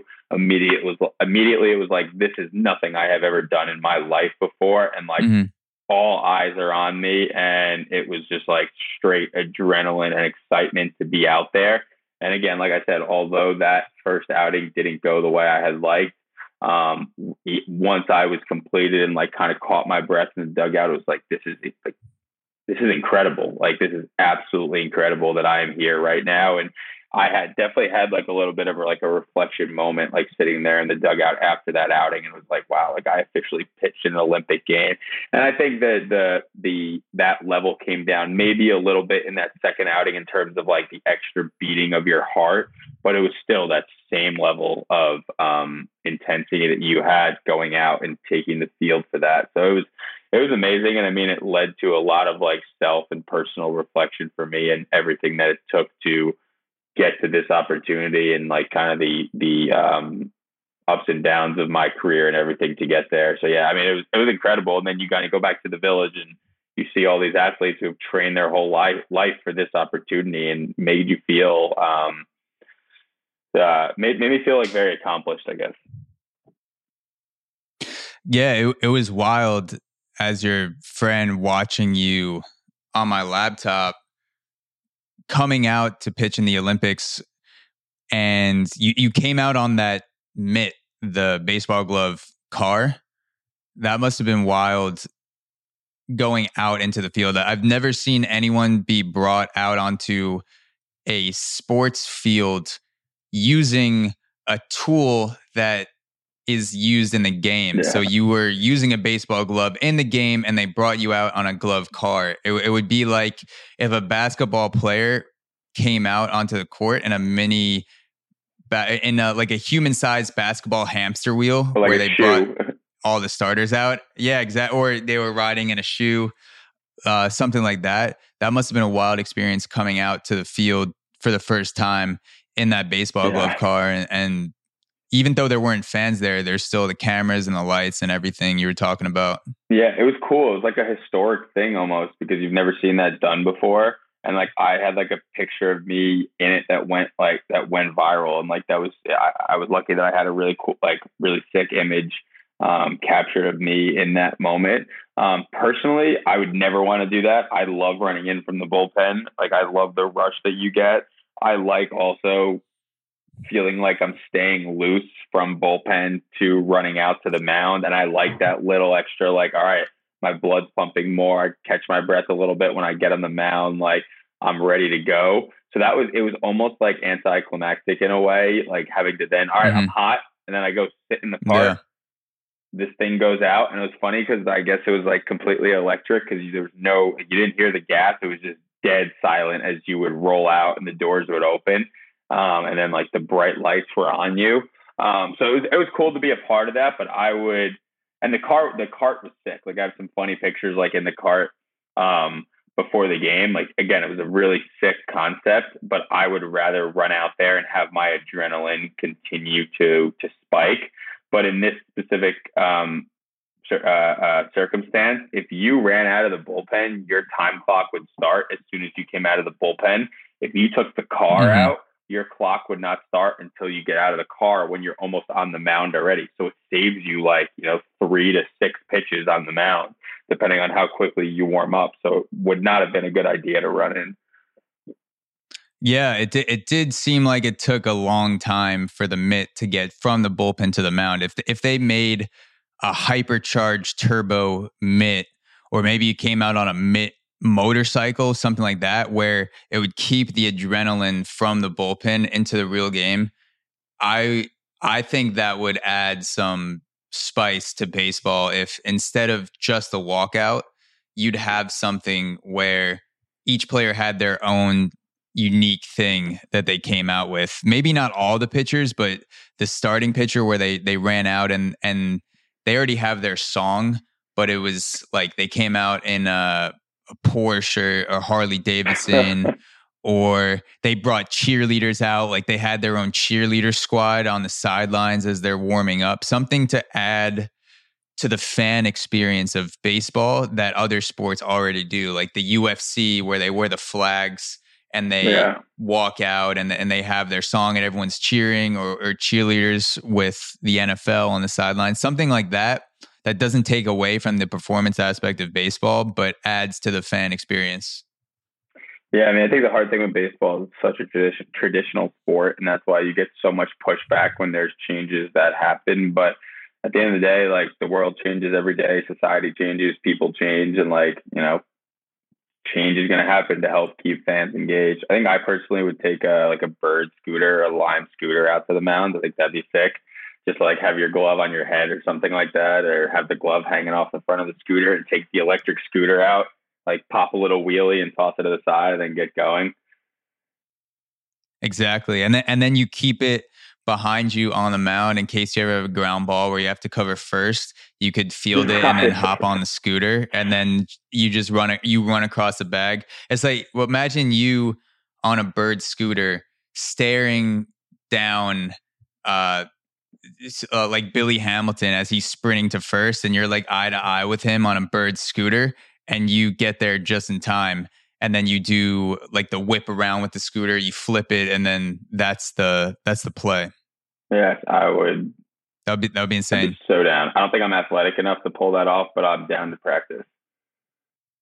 So th- this is something that I've been thinking about with baseball because we're talking about the fan experience and it makes me think about other sports that I've been into recently, like UFC, and something that the UFC does really well that other sports don't do as much is they play up the storylines of the opponents. So there'll be the McGregor versus Poirier, and they talk shit to each other in press conferences, and there's this whole build up, and they go back and forth on social media, and they create these storylines. It's it's not just a fight; it's the story, and it seems like that's what makes a lot more people tune into the UFC is that they're not just watching two skilled fighters. There are fighters all over the world that are super skilled that no one watches because there's no story there. I think the UFC does a great job of building up the storylines between two people so that the fans are actually invested in a side, they pick a side.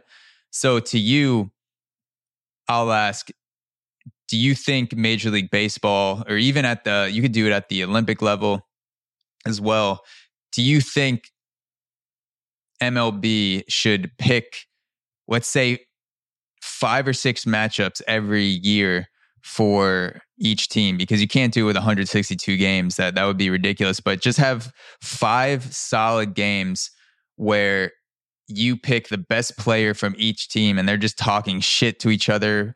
And this starts months before. You maybe in April when the season first starts, you have Aaron Judge and Mike Trout. They just start going back and forth with each other on social media for a game that's happening in July. And then they'll hold a a press conference where they're actually sitting talking shit to each other going back and forth and then you have those matchups a few times for each team throughout the year so that there's not just the skill aspect of baseball but there's also kind of this fan investment in the storylines and you could even make it fun for the players where maybe Mike Trout puts out a fucking music video, 2 Chainz or something, talking shit about the Yankees, and then uh, Aaron Judge comes back and he does like a dance routine and all this shit where you have extra things added into the fan experience. Do you, do you think the MLB should build up the storylines more and build up the rivalries like UFC?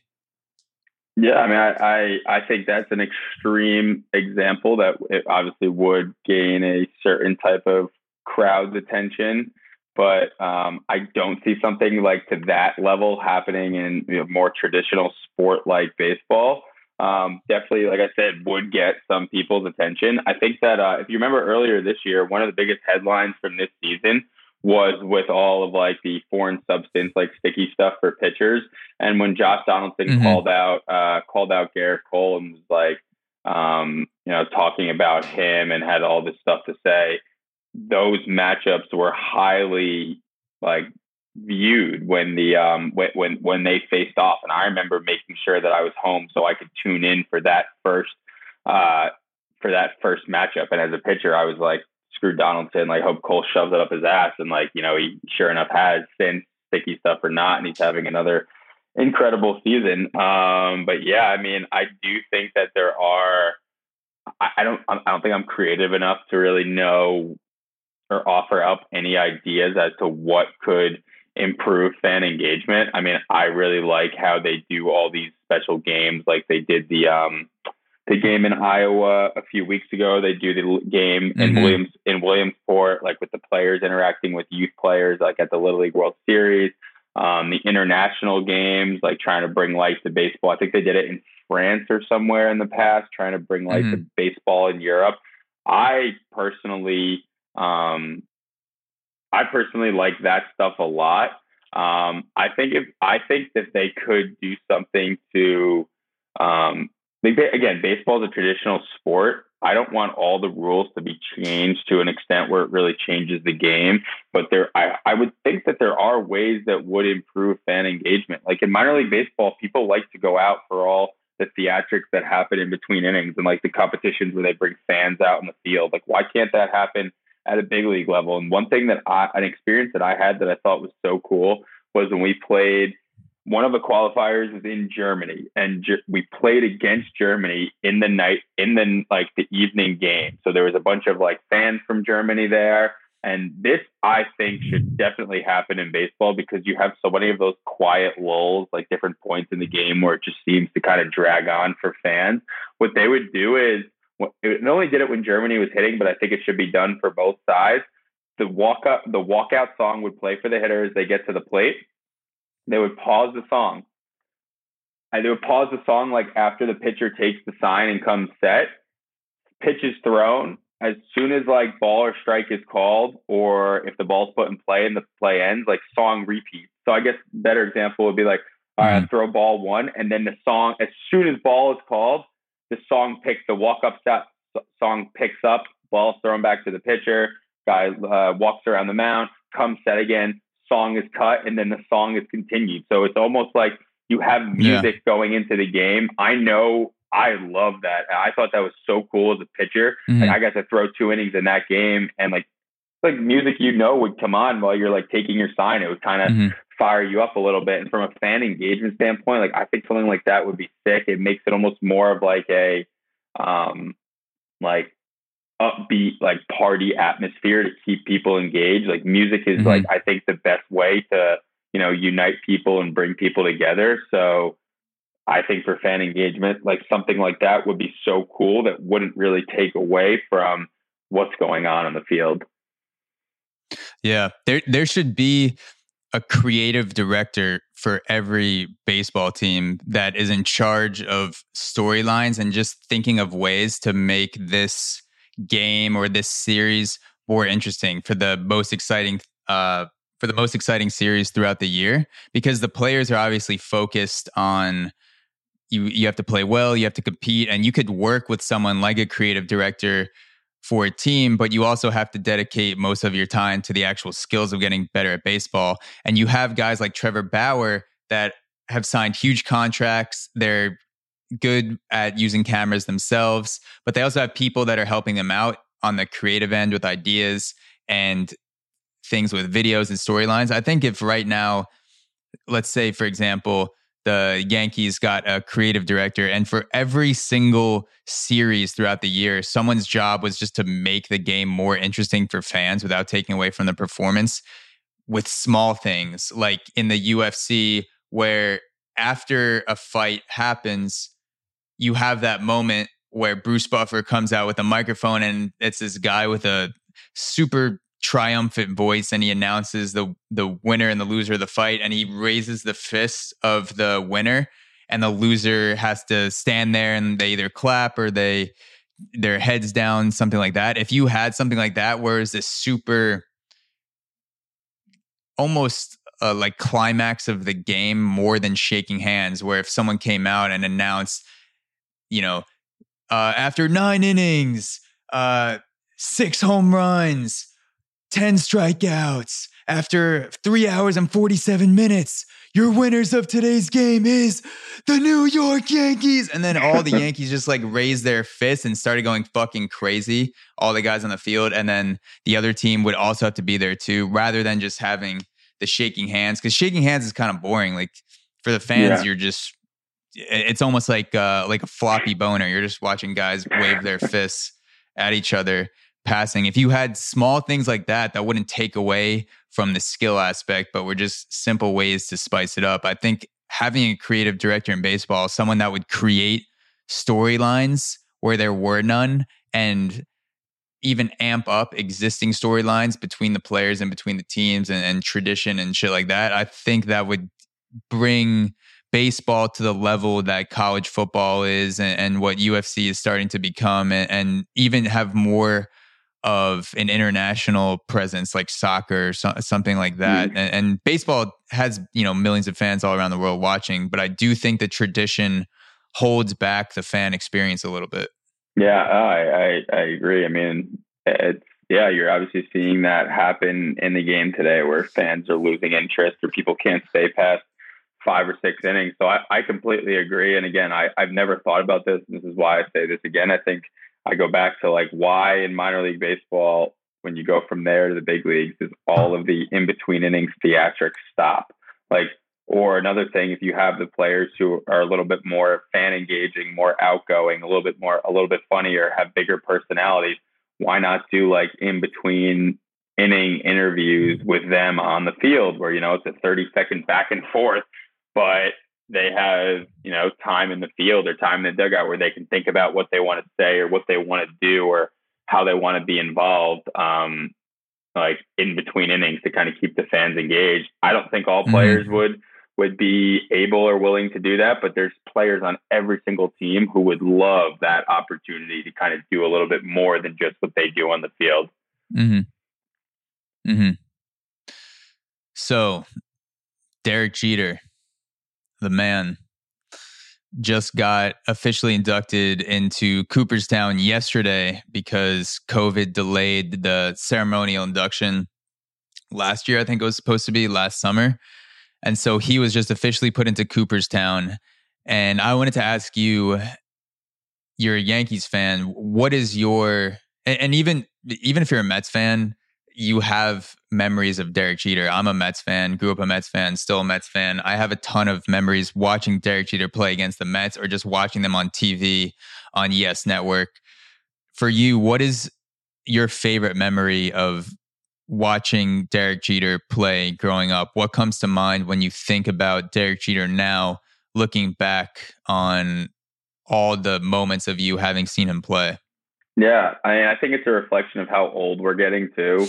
You know, like oh, this is our child. Like again, like when Jeter retired, I remember thinking like this is our childhood like ending right here. Like he was the face of the Yankees throughout my mm-hmm. whole youth, and um, you know he's he's now done playing, so it definitely reflects our age. Um, and like you know, he played for a long time, so there's so many memories that you have of him and I think before I say those, the what sticks out the most to me with someone like Jeter and growing up a Yankees fan and seeing him play so much is like the way that he just led by example and kind of kept his head down, went about his business, and like tried to stay out of the spotlight and just do what he needed to every day and just like carry himself in the most respectful way possible and leading by example. Like that's something that I always loved and respected about him. And, you know, I've I'm a much quieter person in those um, uh, in those settings. And when I've been in leadership positions on the baseball field, that's exactly tr- how I try to you know lead the group of guys that I'm playing with. Um, so I really love and respect that about him more than anybody else. And I think that's why he's such a you know such a well respected and well known person and face of baseball. Um, my favorite memories, I think, from when we were younger, I'd say are the flip where he came in uh, against the A's in like the ALDS. I forget what year it was, maybe 02, might have even been before. I think 02. I don't I, mm-hmm. no, might have been. I don't remember what year it was where he came in from short step from short on the ball that was in the corner in right field, and he came like past the mound. Uh, ball was thrown in from the outfield, got by the cutoff man, like he picked it up and like backhand flipped to I think Posada or Girardi was catching, and they tagged like Jeremy Giambi on the leg, and it was like you know very close call. That was hard to see, but it looked like he tagged him on the back of the leg. Like that that play was just insane, and um, obviously it was game changing in, in, in that series, and also the home run. I know the Yankees lost this World Series, the one they lost to the Diamondbacks, but the walk off home run he hit in the corner of right field at Yankee Stadium off of Byung-Hyun Kim. Um, that yeah. those were two memories of our um, and then all the jump turn throws of course that you see on like the jordan jeter logos today um, in the in the six hole.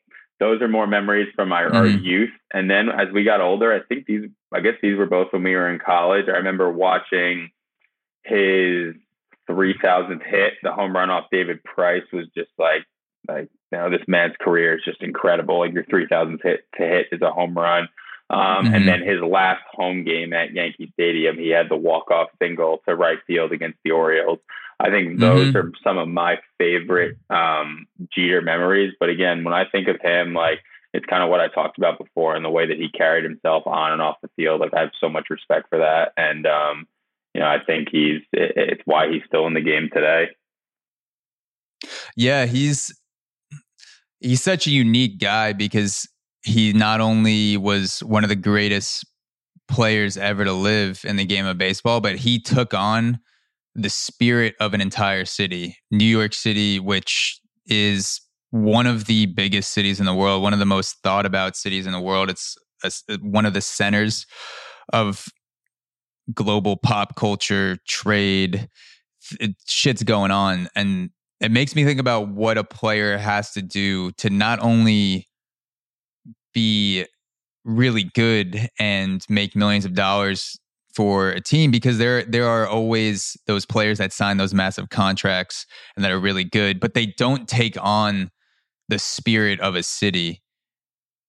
For you, what what do you think it was about Derek Jeter where he just became the guy in New York? Like when people thought about New York, they would think about Derek Jeter. Sometimes even before the Yankees, like some people would say, you know, this is this was his city or this was he, he was somehow this this figure and that doesn't really happen a lot in sports it, it happens once in a generation with certain cities but he was definitely a guy where he was just the man for new york I have that's a good question. I have no idea how I have no idea how that started, but again, I think it comes to the, the, the level of professionalism that he has and why he was able to gain so much respect from so many people so quickly, and then the ability also, you know, when you're when you're yeah. present when you're present every day like you know when you're healthy especially like he was earlier on his career playing you know pretty much every inning of every game you're like you know people see you every single day people remember your face and they then when you carry yourself and then have the success that someone like him had people are going to like you more and more and more not to mention that like I think every single girl in, in elementary school growing up owned like a Derek Jeter T-shirt because every single everyone loved yeah. him um, and was attracted to him. Um, and it was something about his personality I think that just drew people in. Um, I mean, it, it's amazing that we were, you know, and as a Yankee fan, there were multiple people that also could have had that role on that team, but for whatever reason, even though Jeter wasn't always the three hitter, was not always the best hitter on the team. Um, you know, he he was that person for us um, as New Yorkers growing up, and um, I, I, don't I don't really know why. I don't know how that happened. I think we were too young to really remember, but it would be interesting to know like how did this? I mean, I think he was a first rounder, um, but like how did this man just come into the spotlight so quickly? I know he debuted at a really young age, so that's also part. Mm-hmm. Think about like guys in other cities, like um, who come up at such a young age and leave such a strong impact on the organization. Like you expect that person to be your franchise player, whether or not they live up to like Hall of Fame status. When you are expected to be that person, and then you put together a 20 year major league season where you're the everyday starter at shortstop, you're going to gain an extra level of love and respect from everyone in that city. Yeah. Yeah. I, I wish that he wasn't involved in baseball anymore because I want to hear him go on a two, three hour podcast like Joe Rogan and tell everything about his baseball career, the girls, the partying, players. He was obviously playing during the steroid era too, where there are a lot of questions and and people have a lot of curiosity about Derek Jeter. And as long as he's part of a major league organization, he has to be a symbol of professionalism. So I'm definitely looking forward to if he chooses to go on some sort of tell all interview or write a book that's not this foo foo idealized version of his career, but something that actually gets into it. And one thing that I want to hear him address for sure is that rumor that he would give girls gift baskets as a parting present because that's an absolute savage move. Like having a having a one night stand with someone you're they're in your luxury New York apartment and on the way out you say oh by the way I I can't show you out but but here's this this Kindle and gift card to Starbucks and also you know there's some some tanning there's tanning oil some some bath bombs some lotions you can't be angry at a guy like that if i had a one night stand with someone and on the way out they're like hey you know this isn't going to be anything serious, but also here's this gift basket of, of lotions and uh, some supplements and, and things like that. I'd be like, all right, well, this was a great experience. Hey, just another reason why everybody loves Jeter. Yeah, Jeets. Yeah. So, so something I wanted to ask you because this is probably one of the most debated things in the sport of baseball and you would have a good opinion on this because you've actually been playing for a long time as a professional what is your opinion on Barry Bonds being in the Hall of Fame do you do you think that players who excelled, like Barry Bonds, who arguably may be the greatest player of all time, and played in an era before Major League Baseball started testing, I think it was 2003, they started testing for steroids. What is your take on Barry Bonds being in the Hall of Fame? Do you think he should be in? Do you think that it doesn't matter that he took steroids before the MLB started testing it? Do you think you have to separate it? Or do you think you just take all the players from that era and say, fuck it, it was part of the game? Whoever was good during that era, we should just give a blanket across and say, we're just going to look at their skills and their numbers and not make your not make steroids a part of it. what's your take on Barry Bonds uh, getting into the Hall of Fame? Yeah, absolutely should be in. I mean, no doubt in my mind. Like taking a, a steroid does not make you a better baseball player. Like, yeah, it might allow you to might allow you to uh, stay healthier for longer and kind of push your body to limit a little bit more. Um, but I think all of those guys should be in. Um, there, it, it's so hard because there's such a gray area there of the timing that that all happened, and I don't know what the exact rules were at the time. But I think that all of those guys from the pre-steroid testing era should be in with, you know, put an asterisk next to them in the Hall of Fame don't put them in their own separate section because then it's not going to look like it's truly a part of the Hall of Fame. Like put them in in the time period where they belong. And um, you know, if you need to have an asterisk next to them, put an asterisk next to them. But I think they deserve it for the amount of time and so, fan engagement and awareness that they brought to the sport. There was so much excitement during the Barry Bonds, Sammy Sosa, Mark McGwire time. Like those guys did a lot for baseball, and I think they do deserve to be in. Um, and there's no like, and then make a ruling that says if you fail a drug test or if you knowingly took performance enhancing drugs from here on out, you will not be allowed in the Hall of Fame. If you adopt that rule, then you can stick by it. But there's just, I think there's just too much gray period, and it's uh, and same thing goes for someone like Pete Rose. Like he should not be banned from baseball, like for for betting on baseball. I think that's just absolutely ridiculous. There's probably more people no. out there that have done that than um than we know who are still involved with the sport. Like I, I just think it's absolutely ridiculous that guys like that are uh, prevented from you know being recognized for what they've done for the sport and what they've accomplished. So uh, I agree that Barry Bonds and Pete Rose should be in the Hall of Fame. Let, let me push back a little bit because you said you don't think steroids make you a better baseball player. Say that one more time. You don't think steroids make you a better baseball player? I mean, they can, but do they direct you? If you take steroids and sit on your ass, are you going to be a better baseball player? No. You obviously have to train and still do the right yeah. things to prepare yourself. So, like, yeah, from a pitcher's standpoint, I'm sure that it helps expedite recovery, allows you to get more out of your body in the weight room, and allows you to kind of maybe exert more force and energy. So, yes, they can make you a better baseball player, but if you're not testing for that, if you're not outlawing that, how can you prevent someone from being recognized for accomplishing yeah. what they have? That, so they can make you a better baseball yeah, player, I'm sure.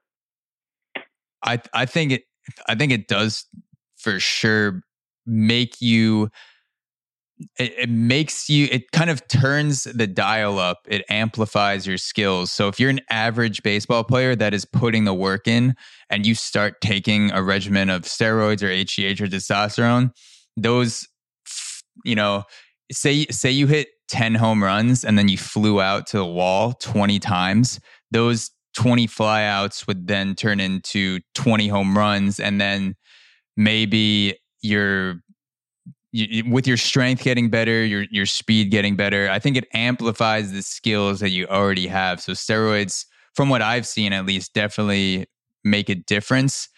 With that being said, I do agree that it won't just make you a better athlete out of nowhere. It may make you bigger and stronger and you have to recover, but you also have to put in the skill work to take the quote unquote gifts that steroids give you and be able to apply them in a sport specific way. So someone like Barry Bonds, I think even with the steroids, he was still probably outworking almost every single guy in Major League Baseball. It's the steroids that just turned him in a, into a genetic freak and a different kind of player than he would have been had he not taken performance enhancing drugs. He came in, he, he turned himself into a home run factory rather than someone who may have hit, you know, three, 400 home runs, but been an absolute threat on the base pass or more of a quicker fast twitch player. Yeah, I, I I completely agree. I mean, we don't we don't fully know. I don't know if there's like case studies involving that more specifically in baseball. There's obviously a reason why performance enhancing drugs are banned from sports. Um, but again, such a gray period, and um, hey, maybe that's a maybe that's the fan engagement thing for you there. Have a separate league where you can juice and uh, they allow they allow that and see uh, see see what happens. Oh my God, dude. I, Jose Canseco would be the commissioner of that league in Mexico. He, he would start it in Mexico where all that shit's legal. And he would say, hey, listen, we're to create this baseball league where you can take anything you want. You can inject during the game. You can do it live. You can, you know, we'll uh, we'll even sell some roids for fans who want to get in on the action. Maybe we'll even have a competition where we give steroids to a fan throughout the course of a season and then we'll see how good they get kind of like this live experiment because you could do anything down in mexico I, if if an idea like that started jose canseco would definitely be the commissioner behind it and that would definitely get people to watch and then the winner of that league plays the winner of major league baseball with the restrictions and then you have this kind of space jam monstars matchup where you have all these guys that are you know six foot six, 280 pounds shredded. Took 40 years off their life. So they're absolute specimens, but they're about to die in five years against these other guys who are highly skilled baseball players in the MLB, but they're clean. And you put them together and you see what happens. That would be sick. I'd be, and they make a Space Jam baseball version. I'd love that. I'm yeah. in. So, me too. So, a, a couple things I wanted to ask you as we end off. One one is a, a skill related question, and the last one is a more life question. So for you, if you could steal any pitch from a pitcher that is alive today that has is either still pitching or has pitched during our lifetime. So if you could steal a pitch from any pitcher that is alive today, but you had to fight them to get it. So, for example, if you wanted to steal, if you wanted to steal a Aroldis Chapman's fastball, you would have to fight Aroldis Chapman and win in a basically a UFC match against oh Chapman to steal his fastball. And then and then part of your repertoire would be you could throw 105 miles an hour from the left side. Oh Who would God. you pick to fight? So so you have to you you have to beat them in a fight. You don't have to fight to the death, but you have to beat them in a fight, and then you absorb their best pitch. Well, who would you pick? Um, definitely not Chapman. Uh, I don't know if you've seen his off-season workouts. Um, probably then his biceps are the size of this punching bag I have right here. They literally look like he has punching bags for biceps. Huge. Um, realistically, to have a chance against someone, I'd have to say Chris Sale's fastball. Uh, probably weighs 100, weighs less, maybe weighs the same as you, soaking wet. So I'd say Chris Sale would be my pick. If we took the, uh, um, he has insane reach though. He, so I think he would be hard because if he even knew how to fight a little bit, which he seems like, because he seems like a pretty, you know, I, I think he's from the South. Seems like kind of he knows how to handle himself maybe in the streets. He has that look where he has a lot of tattoos, knows his way around a knife. Could be could be like a guy that that mugs you in the street if he wasn't playing baseball. If he even knew a, uh, how to punch slightly, it would be a nightmare because he would be able to keep distance and then your reach would be half of his. So he'd just be peppering you with these you know, probably really frail, but over time effective jabs that would eventually wear you down. I think you still have a chance. I think because he's so tall, I could also duck under it all and go for some, go for the skinny legs, and that that's what would give me. That's true.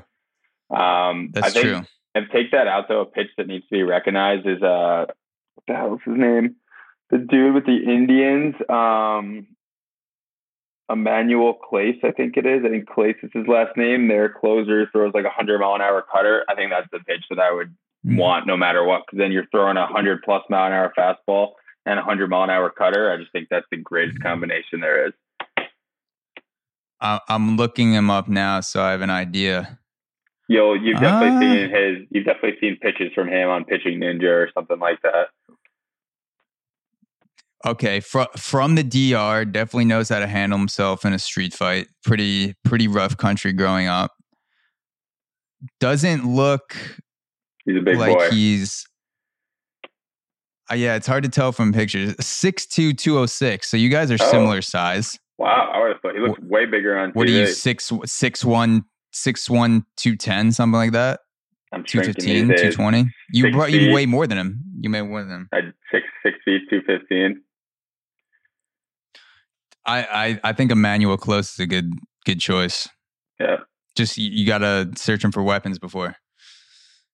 Those guys know those guys know how to stick it. Oh um, so, so uh, I wanted to end off with a question about more life and the meaning behind baseball. So we're obviously very close friends. I, would say you're my best friend, and we've played baseball together for over half a decade. I've watched you go on and do tremendous things in baseball, like playing the Olympics. You were signed to the Cubs. You've played different levels of professional baseball all over the country, all over the world, literally Australia, US, Europe, Japan. And you've also fought your way through so many injuries with your with your shoulder, with your hip, you've had you had that surgery where your stomach was cut open and you got mesh put into your body so you're pretty much half robot at this point which i think works to your advantage.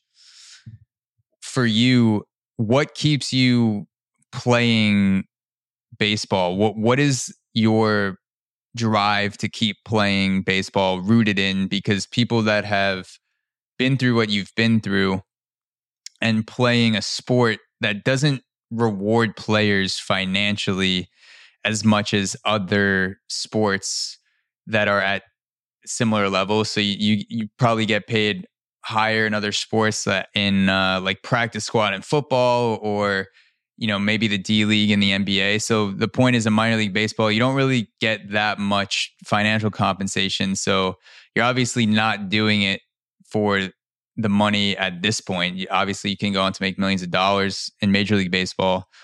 Um, and I believe you have the ability to do that. For you, what keeps you playing through all these years? What is the drive at those points where you're questioning your career and you're you have thought about possibly not doing this anymore? And I know you're at a point in your career where you're not done, but you're at a point where you're considering other options and you're entering a, almost like the after period in your late 20s a lot of people start to think about their life. Like what, what what for you is the reason that you've kept on playing when other people would have given up? Yeah i mean first and foremost from like a baseball standpoint i think there's no better thrill in the world than um, having success on the baseball field. And i say this whenever i'm asked this question i think more specifically like walking off the mound after a scoreless inning you know, punching out the last batter of the inning is for me, I am not the most like energetic and like fiery person, but like that's when I feel that level of everything just like spike in my blood and in my veins. And like, I love that feeling. I love that feeling of like walking off the mound after a punch out or a scoreless inning more than anything in this world. And I want to be able to do that as long as possible. Um, baseball has given me so much from experiences to try, like you said, traveling the world and the friendships and relationships that it has created for me. Like I'm so thankful for all the doors and opportunities that it has opened up. And I just, I think I just never want all of this to end. Um, again, it's just, it's, it's brought me so much and it's pretty much been what has defined me throughout my entire life. Um, and I love every aspect of the game. I love the preparation. I love reporting to the clubhouse and having like downtime to hang out with the guys, and then also kind of get in my own zone and my own element and prepare myself to do something where you know, as a relief pitcher, if you have a bad outing, like you're, you know, a few of those if a few of those build up, like you might screw yourself up for the year. So there's so much that goes into such a short amount of time on the field, but also determines, you know, your ability to continue to play the game and how long your lifelong your lifeline is in this game. Um, so I mean, I just it's given me so much. I have so much fun preparing and playing, um, and the accomplishing feeling after a good outing, after a win, after you know a winning an award or winning an event, going to the Olympics, whatever it is. Those are feelings that really can't be topped in any other way possible. And I just want to be able to have those for the rest of my life. And I, I mean, I personally think it's the, the greatest game in the world. Yeah, it is the greatest game in the world. And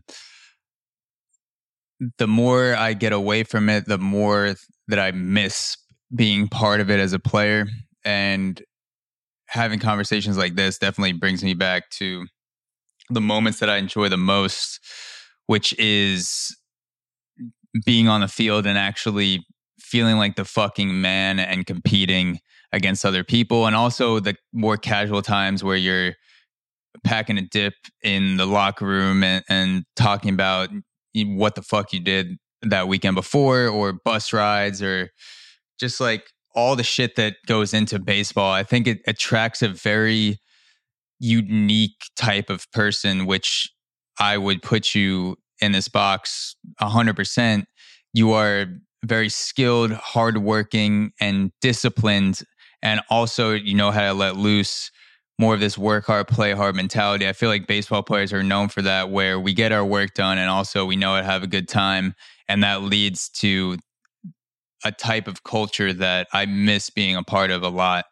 And yeah, that, I think that's a, a great spot to end off. So thank you for joining me on this podcast. Thank I will you. see you soon, as you as you know. And yeah, this was a fucking blast. Yeah, we'll was. do this again. Thanks for having me. Hopefully, uh, in a year or two. I think the last time we did one of these was I think we did it a year and a half ago together. So hopefully I'm still playing baseball, or I guess in a year and a half, hopefully getting ready, you know, almost 100% back from surgery and uh, almost ready for the World Baseball Classic with Israel. And hopefully we can do something like that again when the uh, when the time comes. So thanks for having me. Um, it's great to see your beautiful face. Uh, your hair keeps growing. It looks incredible. Don't ever cut it. I'll see you in a few days. Yeah, I know one thing for sure. Five years from now, you're either going to be pitching in Major League Baseball or you're going to be a two way in Jose Canseco's roided out league in, in, Mexico. One of those two things is going to happen. You will be a professional in either one of those two categories. i know for sure. I can predict the future. All right. Sixty percent of the time, I'm right every time. it, will, it will. It will be. It will be. It will be number one. Let's do it. I have a feeling. I'm in. All right. I'll talk to you soon, John. All right. Love you, Gross. See you. Peace. What's up, guys? Thank you for listening to this episode of the podcast. Before you go, this is a reminder for you guys that I'm dropping bonus episodes on Auxoro Premium for $3 per month, two if you sign up for the year. You get a two hour bonus episode of every month of my show, The Ox, that covers exciting and sometimes twisted topics like MK Ultra, the COVID lab leak hypothesis, Tim Dillon, Tom Cruise, the Tuskegee experiment, the obesity epidemic, and more. You also get monthly solo episodes with my takes on drugs, sex, money, creativity, mindfulness, and you have the ability to submit topic suggestions for both of my shows, The Ox and the Auxoro podcast. Expect three hours of new exclusive podcast content per month, including access to all archived episodes found nowhere else but Auxoro Premium. Only $3 per month, two if you sign up for the year. Come join the premium gang today at auxoro.supercast.tech. Again, that's auxoro.supercast.tech. Link in the podcast description. See you guys next time.